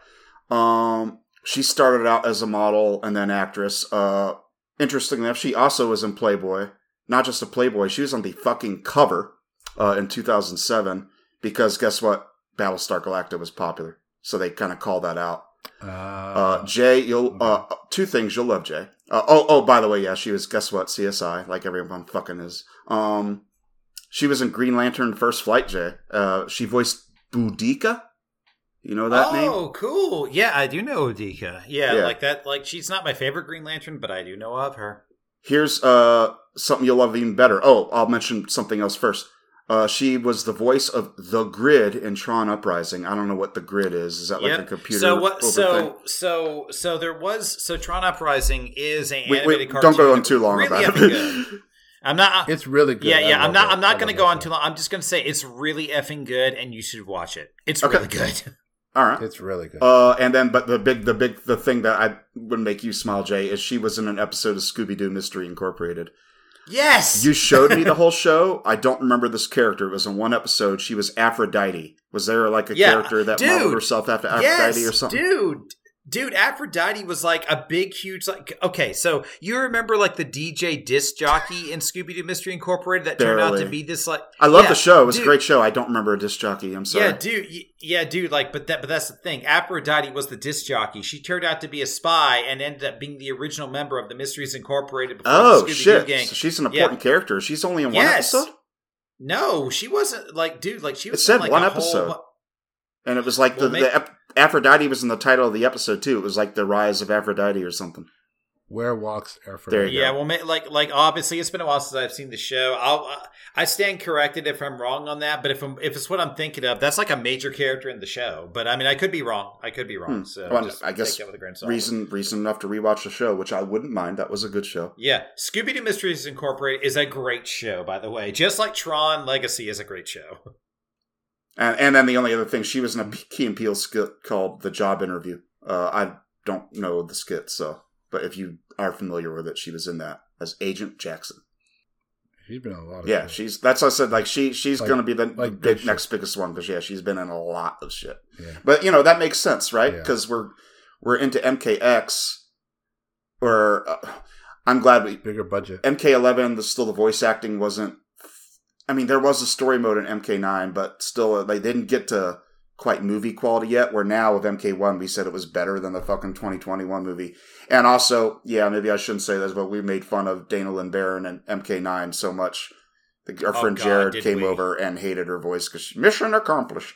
Uh, Mission accomplished. Whereas MKX kind of went to the next level, had a much more cinematic story and probably much more involved voice Yeah. acting. So it makes sense they have an accomplished voice actor like this. And And then why did they not bring her back for Eleven? Because she's been in so much shit. What the fuck? I don't know. Yeah, now now we get into the yeah the rant Yeah. section. Yeah, yeah, yeah. But now you've seen we have to pass it to you because, oh Lord, do we know you have words about Ronda Rousey is playing Sonya Blade? It's And here's the thing: I don't, I don't want to hate on Ronda Rousey, although I don't know much about her. So I think maybe some people, even in like the fighting field, don't like her. I don't know. I didn't have a problem with um, her. I don't know. I I I don't have a problem with her personally, even though like I I, I think there was something that came out about her, but I don't know. Oh, I read a bunch of shit about her. Something Uh, she, really. one of her boyfriends, uh, or I don't think husband. I don't think she's married. Uh, she found out he took nude photos of her in secret, and she beat she beat the fucking shit out of him because she's. Ronda Rousey. Um, uh, it, it, it's more extended than that. She she punched him and slapped him, and then she left the house. Went to get in her car, and he tried to pull her out of the har- car, and she yanked him out, and she threw him on the ground. She beat the fuck out of the dude, right? Which you know, hey, he deserved it. But it made some people be like, "Oh man, that's technically kind of uh, domestic uh, spousal abuse there, bro, girl." Uh, made some people be like, "Man, maybe I shouldn't be cheering you on. That's a little fucked up." I mean, we don't know. We don't know the full situation. It is why she did appear uh, nude in Sports Illustrated Bodies issue, specifically in response to that because she, I guess she hijacked and deleted his hard drive or whatever, but fearing that the photos still existed, she went and posed in Sports Illustrated as a way to put it back in her hands. Mm. Uh, much like uh, what's her face Oh, did okay. Jennifer. What's her face? Uh, but some people were like, I mean, I, I read, I read, I read it, and I was like, "Fuck yeah, you go, girl!" And I'm like, "Oh wait, yeah, maybe that's kind of fucked up, I guess, if you think about it." I don't know. It seems like her life has a lot of drama. reason for it. Yeah, but then again, I don't know the full story because, like I said, honestly, reading up on her because I don't know much about her, uh, made me really respect her. She's a trailblazer as far as like you know women's sports, specifically in martial Yeah. arts. Oh yeah, yeah. yeah. But I mean, I don't know much like, about the fighting scene because I know some people probably criticize her for being in WWE. Uh, you know, she did retire abruptly from fighting when she lost uh, a winning streak and got injured, uh, and it really fucked her up mentally. Well, here's the thing. It's like, for one, there's she's not the first person to go from MMA to wrestling. Yeah, it's like, yeah, Uh, Sh- uh, sh- what's a uh, Shamrock or what's this dude from the nineties uh, early two thousands? Ken Shamrock, yeah, Ken Shamrock. Yeah. There's also like yeah, uh, what's his Matt Riddle. He was also an MMA fighter before a, a wrestler. Uh, I mean, Brock Lesnar started in WC in wrestling, then went to MMA, then came back. Like she's not. And there's there's other like uh, Shayna Baszler. She was also an MMA fighter. She actually trained with Ronda Rousey when they were in M- MMA, and then she came to wrestling before Ronda. So like that. I mean, if you're getting punched in the face and you know kneed in the face a bunch of times and you you know fear of you know permanent damage Yeah, and then WWE comes in and says we're going to give you this huge bag of money to you know do a more safe I wouldn't call it safe, but well at least controlled. in, in, in comparison in comparison yeah, yeah, you're fight in, in MMA you're fighting someone who is legitimately trying to knock you the fuck out. yeah. out That's a very good point. whereas in WCW and, And WCW and WWE, you got uh, fucking Vince McMahon, you know, uh, giggling behind the corner as he thinks up some fucking horrifying stunt for you to do. Uh, yeah. Even though right now, like, he's not as involved in it. Uh, but I mean, aside from that, which yeah, there there are there's a lot to say about you know Vince McMahon and how he treats his Yeah. you know you know uh, it- to the point where like they're all contract workers. They're not even like they don't even work for WWE. They're like contract workers, so they can't even get health insurance. They have to get their own. Jesus. Like it's fucked up. But as far as like you being in the ring with another person, that person is working with you to pull off these moves, and they're they're trying to be as safe as you. It's are. so funny reading So the it's like- Wikipedia page because it went over her stint in WWE and it reads like the rest, like her UFC career. It says, "Oh, and then she fought this person and lost to him," and I'm sitting here like, you, know, it's it, it- it's staged, right, guys? You know that, right? she didn't really fight and lose to somebody, Well, yeah, it's true. It's it's sports like the WWE and like sports entertainment as they call it is like it's such a different weird beast where it's like it's talked I about. specifically said stage too because like it's not. I don't want to say it's fake because, like I said, some dangerous shit they fucking do. No, you get you, you you no people get fucked Yeah. up. Like, uh, what I saw a documentary. Uh, this is going off topic. I saw a documentary on um, uh, ah, fuck, what's his name? I can't. Uh, he's he's a huge. He's a huge. I can't believe I'm forgetting his name. Kurt Angle. Oh, Kurt Angle. Okay, I don't. I can't picture him. Is he big? Okay. I mean, all wrestlers are big. No, you know I mean no. He's big as in like he's a big star. Oh, oh, okay. I thought you meant Even physically big. No, no, no. Um, but he was like a Olympic. Uh, he was he was going to the Olympics, and then he got to the trials and he broke his neck, Oh, Jesus Christ! and then they did they did and he but he wanted to keep competing, so then he did like a whole like this kind of temporary surgery thing that so he could and and like a bunch of like steroids to like get him through it. Then he did surgery. Then he went to WWE, and then he continued to break his neck like four more times. Fucking Jesus! yeah! How did he not die he, from that? God. a lot of he, I mean, oof, he, his story is crazy because he got addicted to like painkillers and all that yeah, stuff because of all the like pain, what happened. stuff like that. So it's like, yeah, it's it's scripted, but you still take like Oh yeah, that's why I said scripted because like there's no competition, actual competition going on. I, at least I assume. Maybe and that's that's what that's what's confusing about it, is that like they'll bring like you know other shows like you know ESPN or like they'll bring people on to interview or even like you know late night shows, and they'll talk in like a kayfabe fashion where they're they're they're acting like what's happening on the show is real. It's like, well, you have this big match and you're doing this. How are you preparing for it? It's like it's weird that I guess it's part of the theatrical thing. You know, it's like a movie character in real life. And I mean, hell, I still remember thinking that when Hulk Hogan came on the Jay Leno show and took it over, I thought that was a real dispute. Um, it actually kind of scared me a bit. But anyway, uh, go back, go back on Ronda Rousey if you want to rant about her. I had to say Ronda Rousey in WWE.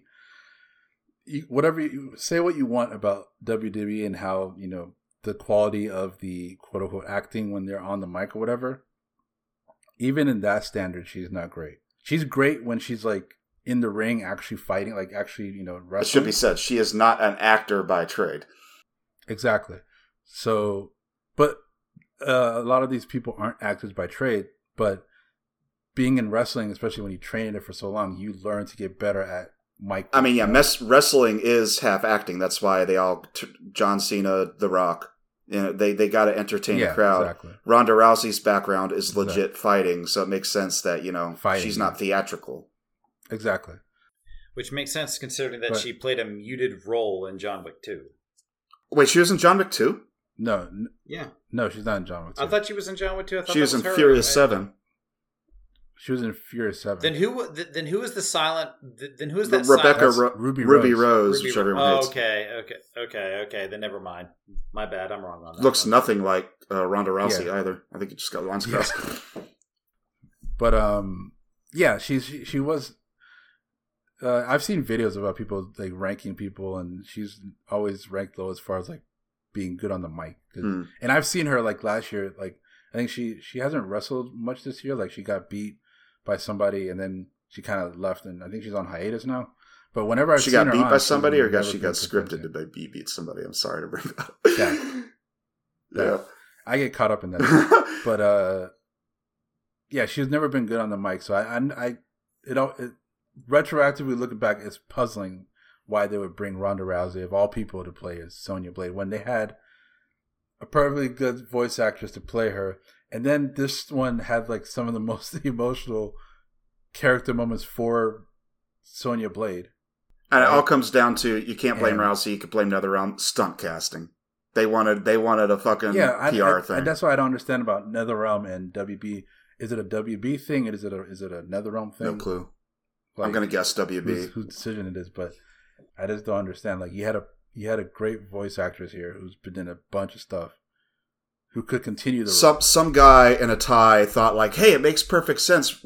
Sonya's a badass woman. Who's a badass woman in real life? Ronda Rousey. It's perfect." Yes, but does she? Someone raises his hand. He's like, "But does she act?" And he gets thrown out the fucking window. I would say uh, MK11 came out in 2019, so that was when she was transitioning into WWE. So she was like all over the place, like news wise. mm, So I guess that makes sense. That tracks. And her I will say, then again, I need to go back maybe and look at MK11 story mode. I didn't play tens extensively, so that's my wh- maybe why I don't remember uh, Tricia Helfer, Tricia Helfer. But uh, I didn't have a problem with Ronda Rousey. I'm not going to say she was a great actor, but this might lend uh, not favorably well to Sonya as a character. But I thought initially, like, oh, well, that sounds like you know she's kind of stiff because Sonya is strict military, so that makes that makes sense, right? Like it didn't bother me, but then again, I need to go back and reevaluate it because uh, now now I've heard what Hmm. real bad stunt casting is with Megan Fox, uh, who also herself is not a bad actress. She just they brought her in. She's higher paid than any of the other actual voice actors that are on the thing, and they probably only had her for two hours, so they didn't do multiple takes. They're like, okay, and she dressed up in her fucking pink thing, so they could do the fucking photo, uh, the fucking promo video trailer. And they're like, okay, thank you, Mrs. Fox. And then she was out. And that's probably how Ronda Rousey was too. I yeah, yeah, that makes sense. I guess. Yeah. Or might, might have been more the case for Megan Fox. I don't know. But NetherRealm needs to quit doing that Mm. fucking stunt casting bullshit unless they actually get someone that can spend some time and uh, has experience voice acting. But like Jay said, voice Yeah, acting is kind of an unsung art unless you're a dork. Yeah. Um. So yeah, I, I yeah, I don't know. That's the only game that she's been in. Hopefully, they bring back Tricia Helfer for whatever they do for MK2. Yeah. Uh, Yeah, because obviously in MK1, Sonya is a cameo character, but she has no lines of dialogue. She's just kind of there. It's actually one of like what I think three games. If you count MK1, like the new one, if you count MK1, the new one, it's like one of three games that she hasn't been in. The first, obviously, being MK2. I don't know what the second game she wasn't in. I don't Um, think there was a second head. game after that. Was she in Deception, Josh? Sorry, since I Um, played that game. she I don't remember. Uh, we haven't got to that yet, and I haven't played it in so long. But I'm going to go out on a limb and say she was in it. I mean, fuck, I could just I- Google the MK Deception roster, but I'm pretty sure the only reason she and Kano, and this is kind of one of my points I had in our outline Well, let's for see. conclusion too. is interesting to point out she and Kano were deemed the least popular of the original cast of characters, so that's why they weren't back. But now, I don't think there's ever going to be a MK game without Sonya. Technically, MK1 is a game without Sonya. She's a cameo, but she's still there. Uh, yeah. Are you googling it? You see? Yeah. Yep. Uh, let's see. With his abilities to raise the dead at will, I think I think Onaga re- re- resurrects Sonya and her fallen comrades Okay, to serve So she's in it. slaves under. like as a She is as a in revenant kind of. I would ask too. Uh, I wonder who we didn't look this up unless you did. You seen? I wonder who voice model or fucking face models her in, or voice models with like the she doesn't speak but she does laughs and stuff like that in MK1. Yeah, because I, I brought up Elizabeth Malecki. It's funny. I have I have It's but she, I have the voice actress who plays her in Mortal Kombat Onslaught, which is Oh, Vanessa Marshall. wow. Okay, wow, that was a blind spot for me. Vanessa Marshall. Yeah, but like I do think it's kind of cool that when you think about like Sonya Blade just as like a female fighting game character, it's just like her legacy in being in MK games is actually pretty damn broad. She's basically she is a core part of the Mortal Kombat franchise because she is an OG. Um, she was on the original roster, like we've been covering in a lot of these character spotlights. So it's just I just think it's actually kind of cool that like there's very few like you can count the number of games she hasn't been in versus how many games she has been in because she's basically in every single mainline MK game apart from of course MK1 but even then she's still in it as a character eh, or as a cameo character and she's like a starting roster cameo character. Hmm um, Yeah. So I just kind of feel like that it's interesting to sort of note that when you think of female MK characters, the probably the first one you should think of is Sonya Blade, though there's probably an argument that like if you don't think of Sonya Blade first, then you think of Katana. Yeah. Um, it's usually going to be it's usually to be one of those two. But I just find that kind of interesting that when you think of it, female MK characters, that you know Sonya Blade is, is definitely going to be like one of your number one picks. Well, I mean, if she was Katana. the first and also the most distinct, distinctive versus Katana, who, you know, okay, boring, not boring, exotic ninja lady, palette swap. Sonya, Mhm. full of attitude, military. It's more distinctive. And I don't think there'll ever be a game without Sonya. I think they should have the gumption to make some mainline MK games and take some regulars out. As the Scorpion Yeah. stand, I will say, do it. They've done it once. Do it again. Take Scorpion out of a game. Take Sonya. Yeah. I'm sorry to she's in the spotlight right here, but I'll just take Sonya out of a game. I mean, they technically have, but do, you know, do it.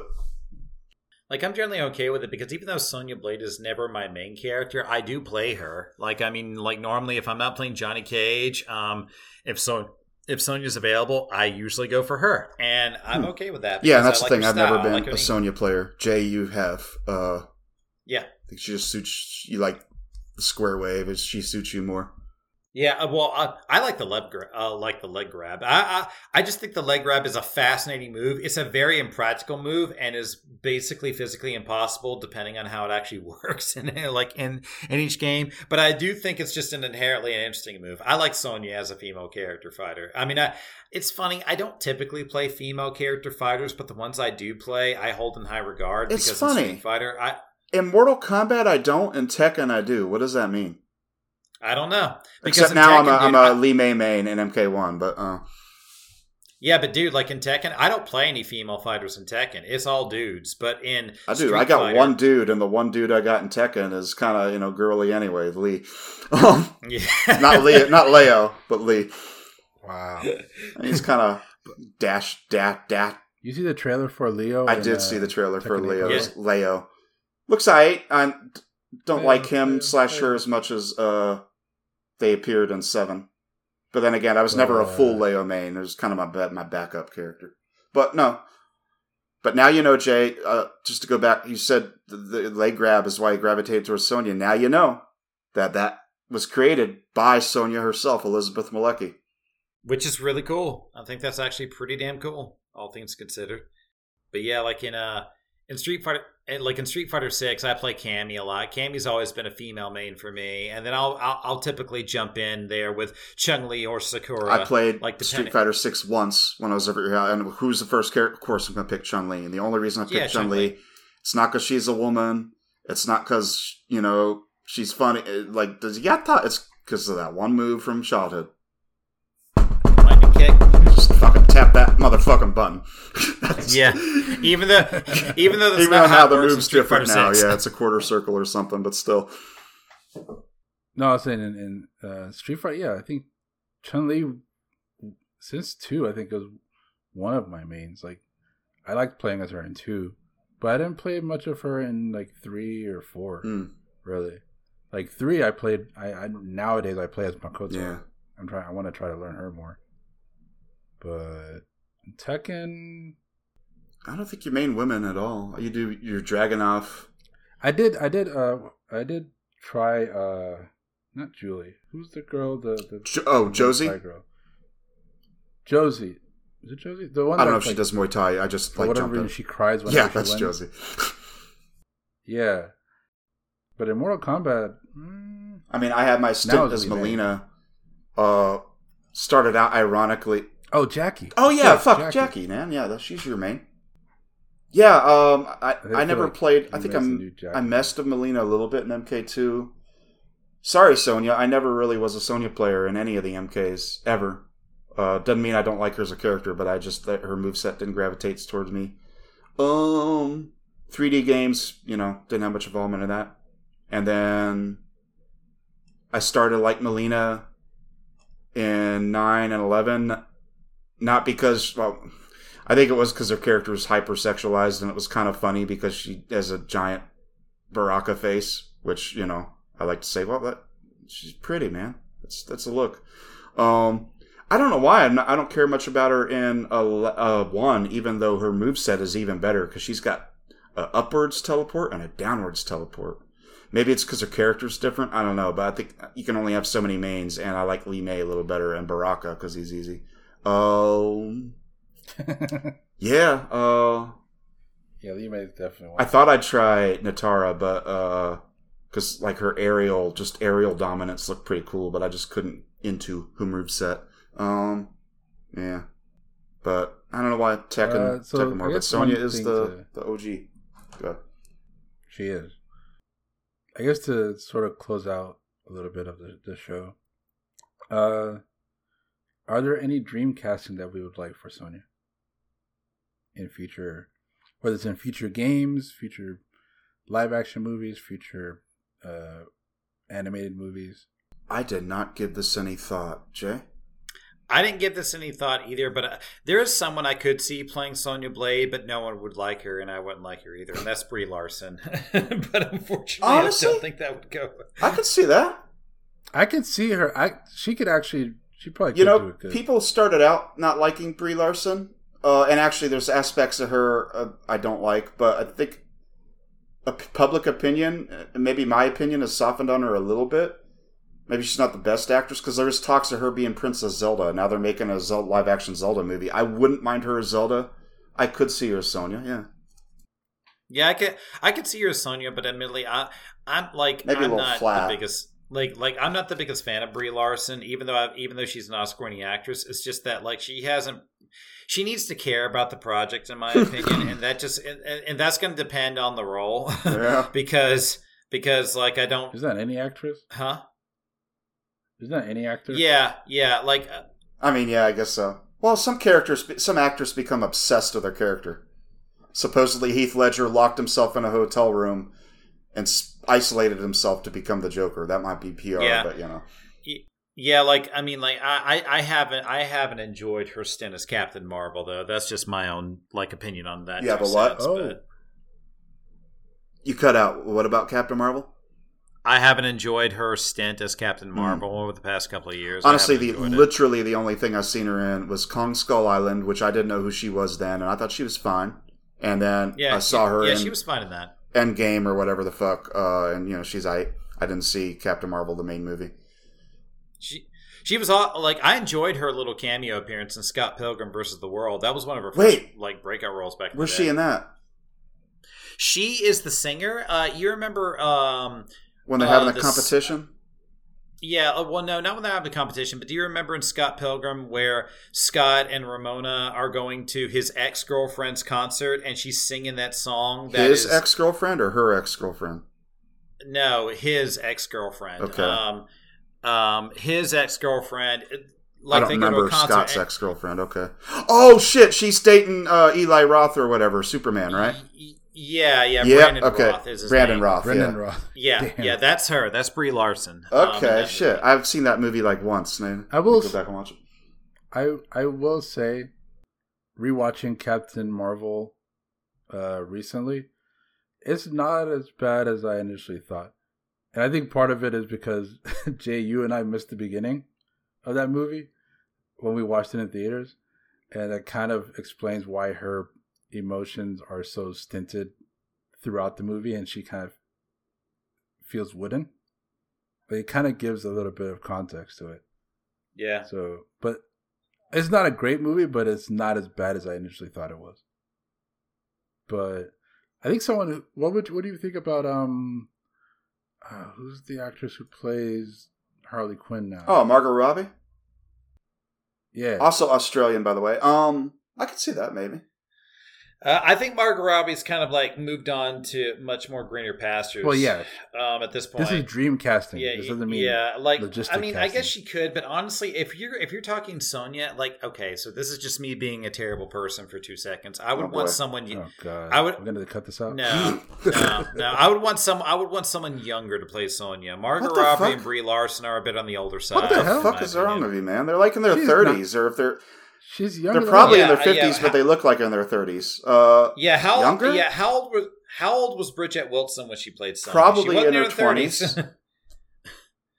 I don't think I'd want someone in their twenties. also, yeah, Sonya Blade's supposed to be career military. Is she really going to be in her twenties? Yeah, she's supposed to be like established as a military Yeah. like professional. I mean, granted, I Granted, mind. this is a fantasy world like Resident Evil, where all the characters are like decorated marksmen and are retired Air Force, and they're twenty three. How's the fuck that work? But you know, um, that's a running joke of Resident Evil. It's like, how the fuck? so maybe you could have Sonya be twenty three and already like fucking like a major or what? No, she's a lieutenant, Lieutenant Blade. Which actually, a lieutenant is the starting rank if you're a, a commissioned officer. So she could be young, actually. yeah, I, like I, I would actually want her to be a little on the younger side because then she could like grow into the role, and then if you did uh, subsequent sequels after that, she could play the Yeah, role for a good period. Of time. That's a good That's insurance because, like, they're already talking about Mahershala Ali with Blade, which is it even going to happen? Okay, now it's going to happen, but they're like, well, fuck, dude's already like fucking fifty. He's not going to be around for a Blade two, wanting to do a Blade two or three. He already barely wants to do it now. That's a consider. That's Yeah. a consideration. yeah.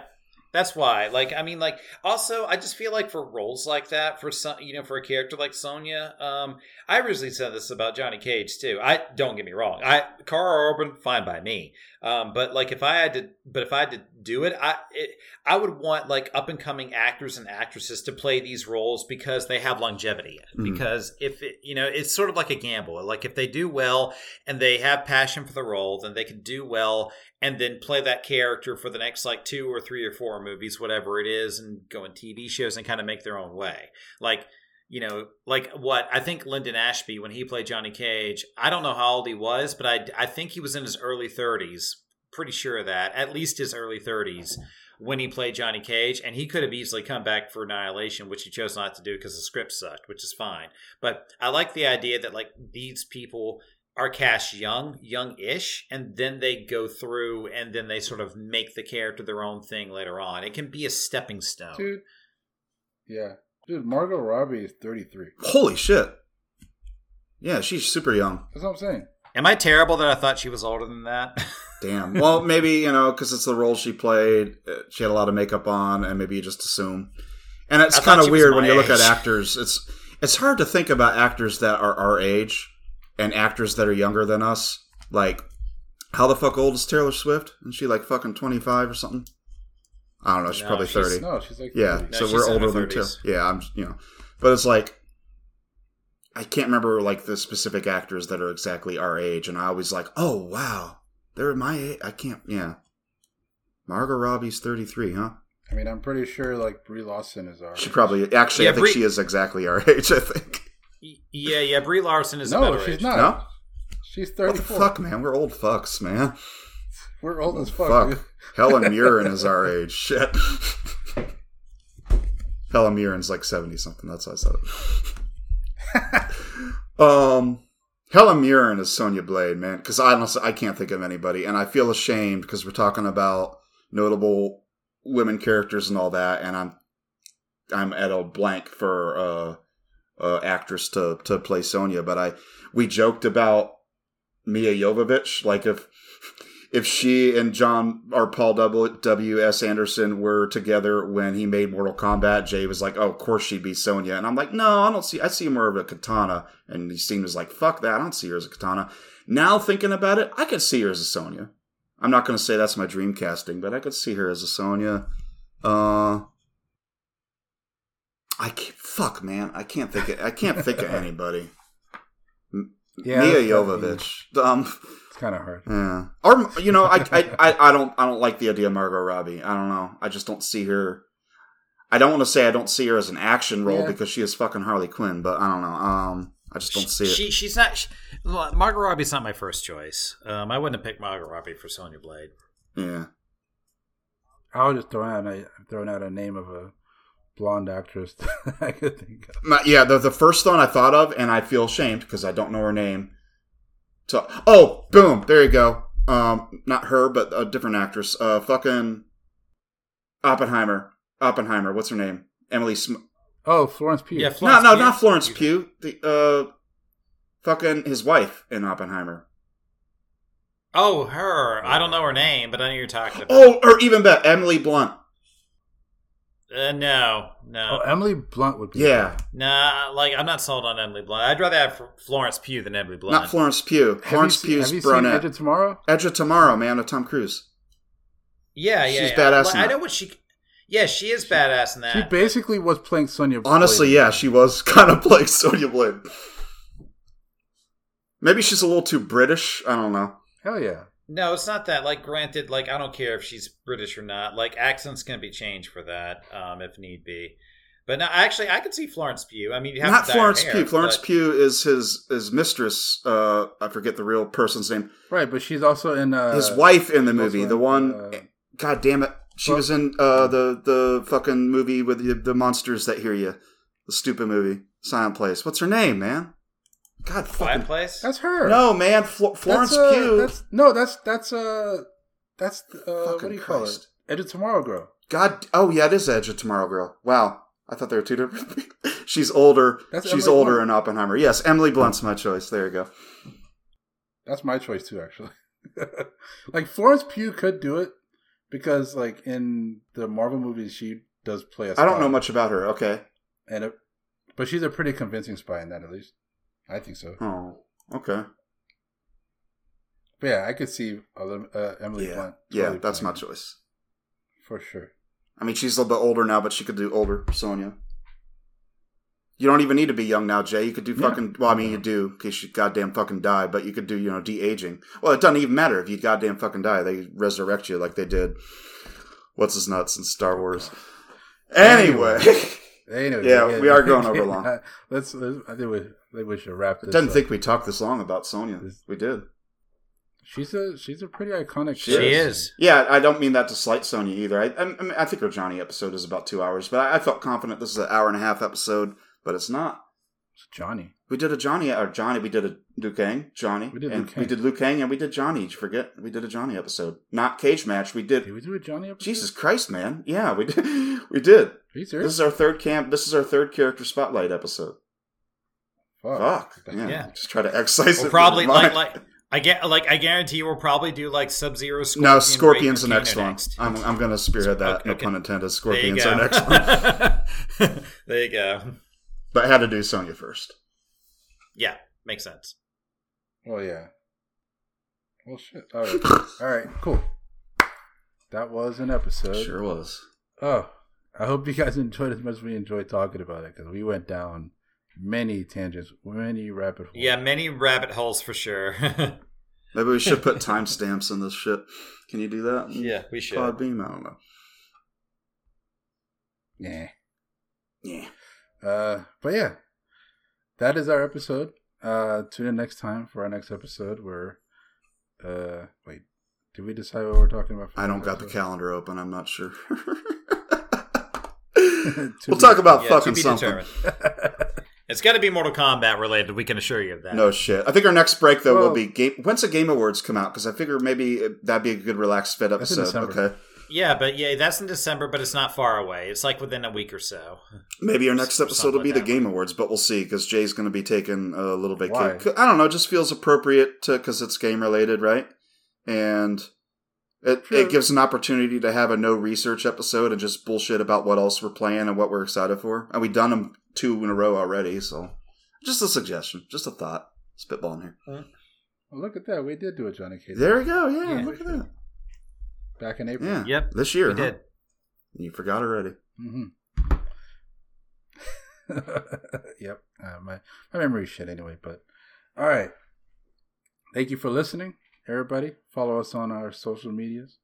Uh, like and subscribe and all that crap that they, people say Mhm. that I don't know if people actually do or not. We had one new follower lately, but yeah. Thank you, Jay and Josh, for accompanying me on this podcast once again. Say it like it's a journey. And it is a journey begins Fuck. and ends and continues and all Yeah. that stuff. Everything in between. And Josh, you have our outro, so whenever you whenever you're Oh, yeah. ready. Stepping ahead of you, senior. Anything? Yeah, I can do our outro. Uh, unless you have anything else to say, you see. Uh, Nope. and I'm gonna apologize. Yeah, we, we ran we ran longer than we expected in this episode, and I'm gonna apologize. My outro for this episode is gonna be a story. Sorry, but it's not gonna be a long story. And honestly, it's kind of painful to talk about, so I kind of just want to get it out of the fucking way. Um, Oh no. yeah. Uh, so you know that. Uh, speaking of Kerri Hoskins, um, when we did our MK3 episode, I laughed because she did that one video where she reads off a code, and I, I don't remember the code now. Uh, it's like up, down, Oh, yeah. left, right, forward, back, and press start. And she pauses and she kind of looks up and right and she goes, I'll be your friend forever. And I said back in that episode that I did it, and I'm like, man, what a jip. And then, you know, she didn't become my friend. Well, you know, I figured, you know, there's no online support for MK3 anymore. there never was. That's a joke. Um, but I guess it's like a delayed reaction thing because, uh, yeah, um, I'm not shitting you. Kerri Hoskins called me uh, a, a month or two ago, and she's like, "Hey, it's Kerri," and I'm like, "I haven't known a fucking Carrie since uh, high school. You you don't say." She's like, "No, Kerri, Kerri Hoskins," and I'm like, "Get out!" And I'm like, "Boy, you know." we kind of like fantasizing about when we can have actual celebrity guests on, and like you'd be definitely top of the list. And she's like, yeah, maybe I'll do that, but you know, you got to get the gumption to to contact me and, and request me to come on. I'm like, okay, maybe in the future. But anyway, yeah, Kerri Hoskins became my friend uh, for a period there. I guess she still is, but after what happened, um, the problem is she started calling a lot. Uh, you know, she'd be calling. I'd be in the middle of work, like it's fucking three o'clock, and the phone rings, and I pick it up, and hey, and I'm like, God damn, hey, what's up, Kerri? I'm, I'm a little busy, but you know what's going on. She's like, what you doing? And I'm like, working. You know, it's a little awkward, and uh, it got to the point where it was like maybe like at least fucking, I'd, I'd say daily, like once every day. Uh, she's real serious about being. She said it. I'll be your friend forever. Um, but it came to a head. Uh, this literally was three days ago, uh, or however many days. It was a Friday. I guess that's three days ago. And I had already finished work, but it was late. I was working late, and I had been talking to my sister, and she said, "Oh, I got to go. I'll call you back." I'm like, "Cool." Because and when I talk to my sister, I usually have my headphones on, my headset, so I could walk around the house, you know, walk and talk. So I still have my headset on, and the phone rang again. So without looking at the phone, I just hit the button on my headset. and was like, "Yo," thinking it was my sister, and I hear, "Hey," and I'm like, "God, fucking, it's Kerri." I'm like, "What? What's up, Kerri?" And she's like, "Hey, um, I need, I need your help. I need, I got a favor. I, I need your help with." And I'm like, "Oh Jesus Christ, this is this where this friendship's going? Like already, we're going to like, I got to do a favor for you." I'm like, "What you need?" She's like, "Well, I need you to." I need you to come over. It's hard to explain over the phone. In fact, I can't. I'm like, what? Do you even fucking live in my state? And she's like, yeah, I'm. Come meet me at. And she gives me an address, and I'm like, what? Okay, this is eight o'clock at night. Now with the daylight saving time's over, it's dark too, right? I hate that too. I get off of work and it's already dark. It's depressing. And on top of that, it's raining. So I'm like, okay, fuck. I grab my rain jacket and I'm driving out to this address that Kerri Hoskins gave me. And I pull up and it's this kind of rundown house. Uh, the porch lights are on and it's kind of hard to see from the glare. Uh, and I pull up. There's another car in the driveway and I see someone come down uh, the steps off a porch and they're wearing a rain jacket, but I could see under her hood, I could see her blonde hair spilling out. That's Kerri Hoskins. And I get out of my car and walk up and I'm like, about to say what's up until I see something laying on the ground next to the other car and it's wrapped in a sheet, like a plastic sheet. And I'm like, is that? She's like, yeah, I need you to help me get rid of this. I'm like, is that a fucking body, Kerri? And she's like, yeah, this is, can you help me get rid of this body? We're friends forever, right? And I'm like, like immediately I'm thinking like, okay, I need to, I need to turn around, get the hell out of here, get the cops to this address, but it's too late. I'm already here at the scene of the crime. It looks bad, right?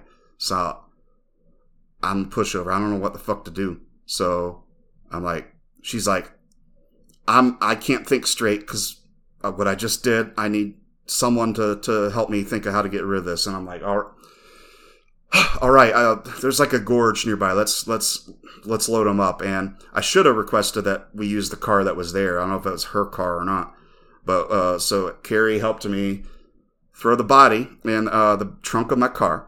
It's not the first time someone has been in the trunk of my car. Uh, funny story about that later. That that was completely voluntary. That'd be a hilarious story though. Um, this is much different. This person was not only involuntary; he was without life. Uh, I don't know. I didn't ask much, but you know, so load them up, and then I'm sitting. Kerri Ann Hoskins next to me in the passenger seat.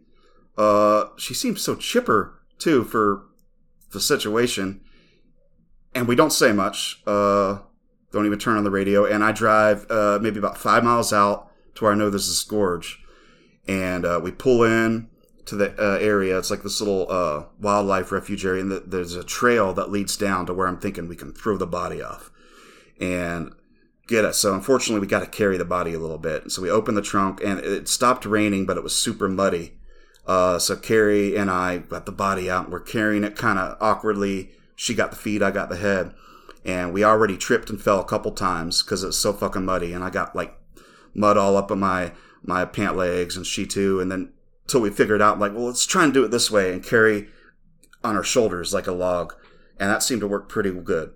and so we got. uh It's hard to talk about, man. We got we got the body to the gorge. It was about a fifty yard walk, and we let the body down of a thump, and it just sort of rolled up my foot, and there it goes, just white plastic sheet just disappearing down the edge. You could hear it go thump, thump, thump.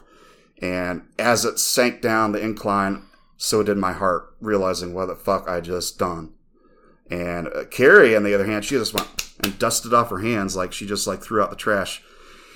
And she's like, "Well, thanks." Uh, and uh, I'm my head's hanging low, and we're turning around, and I'm telling you guys all this because, uh, as you'll find out here, I'm fucked anyway. So I might as well clear the air. Maybe the jury hearing this might uh, have some sympathy on me, knowing that I just cornered into it. But we're walking out of there, and Kerri has her chin up high. She's like happy, and I hate that this is how I fucking met Kerri Ann Hoskins. Uh, honestly, this is fucking awful.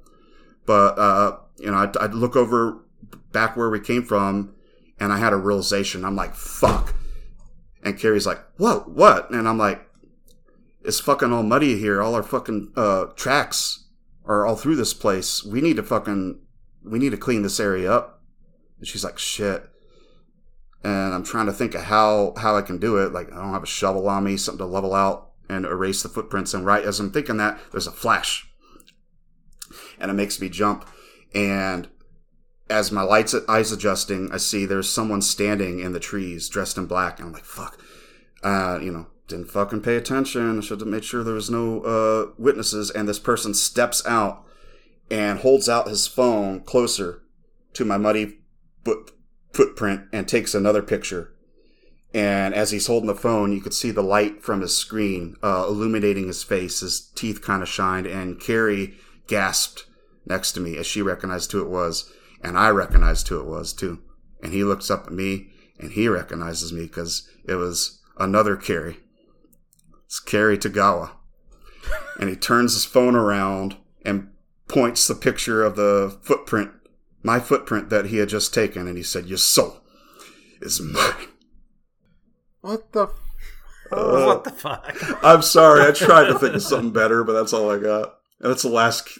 That's the last Cary Tagawa outro I'll do. I promise. Thanks for listening to the podcast. You can follow us on both Twitter and Instagram at Combat Time Pod. and visit our Facebook page at facebook.com forward slash combat time podcast. You can also email us at combattimepodcast at gmail.com if you have any questions you'd like us to answer on the show. See you next time. Mortal Kombat Continues. Get over here!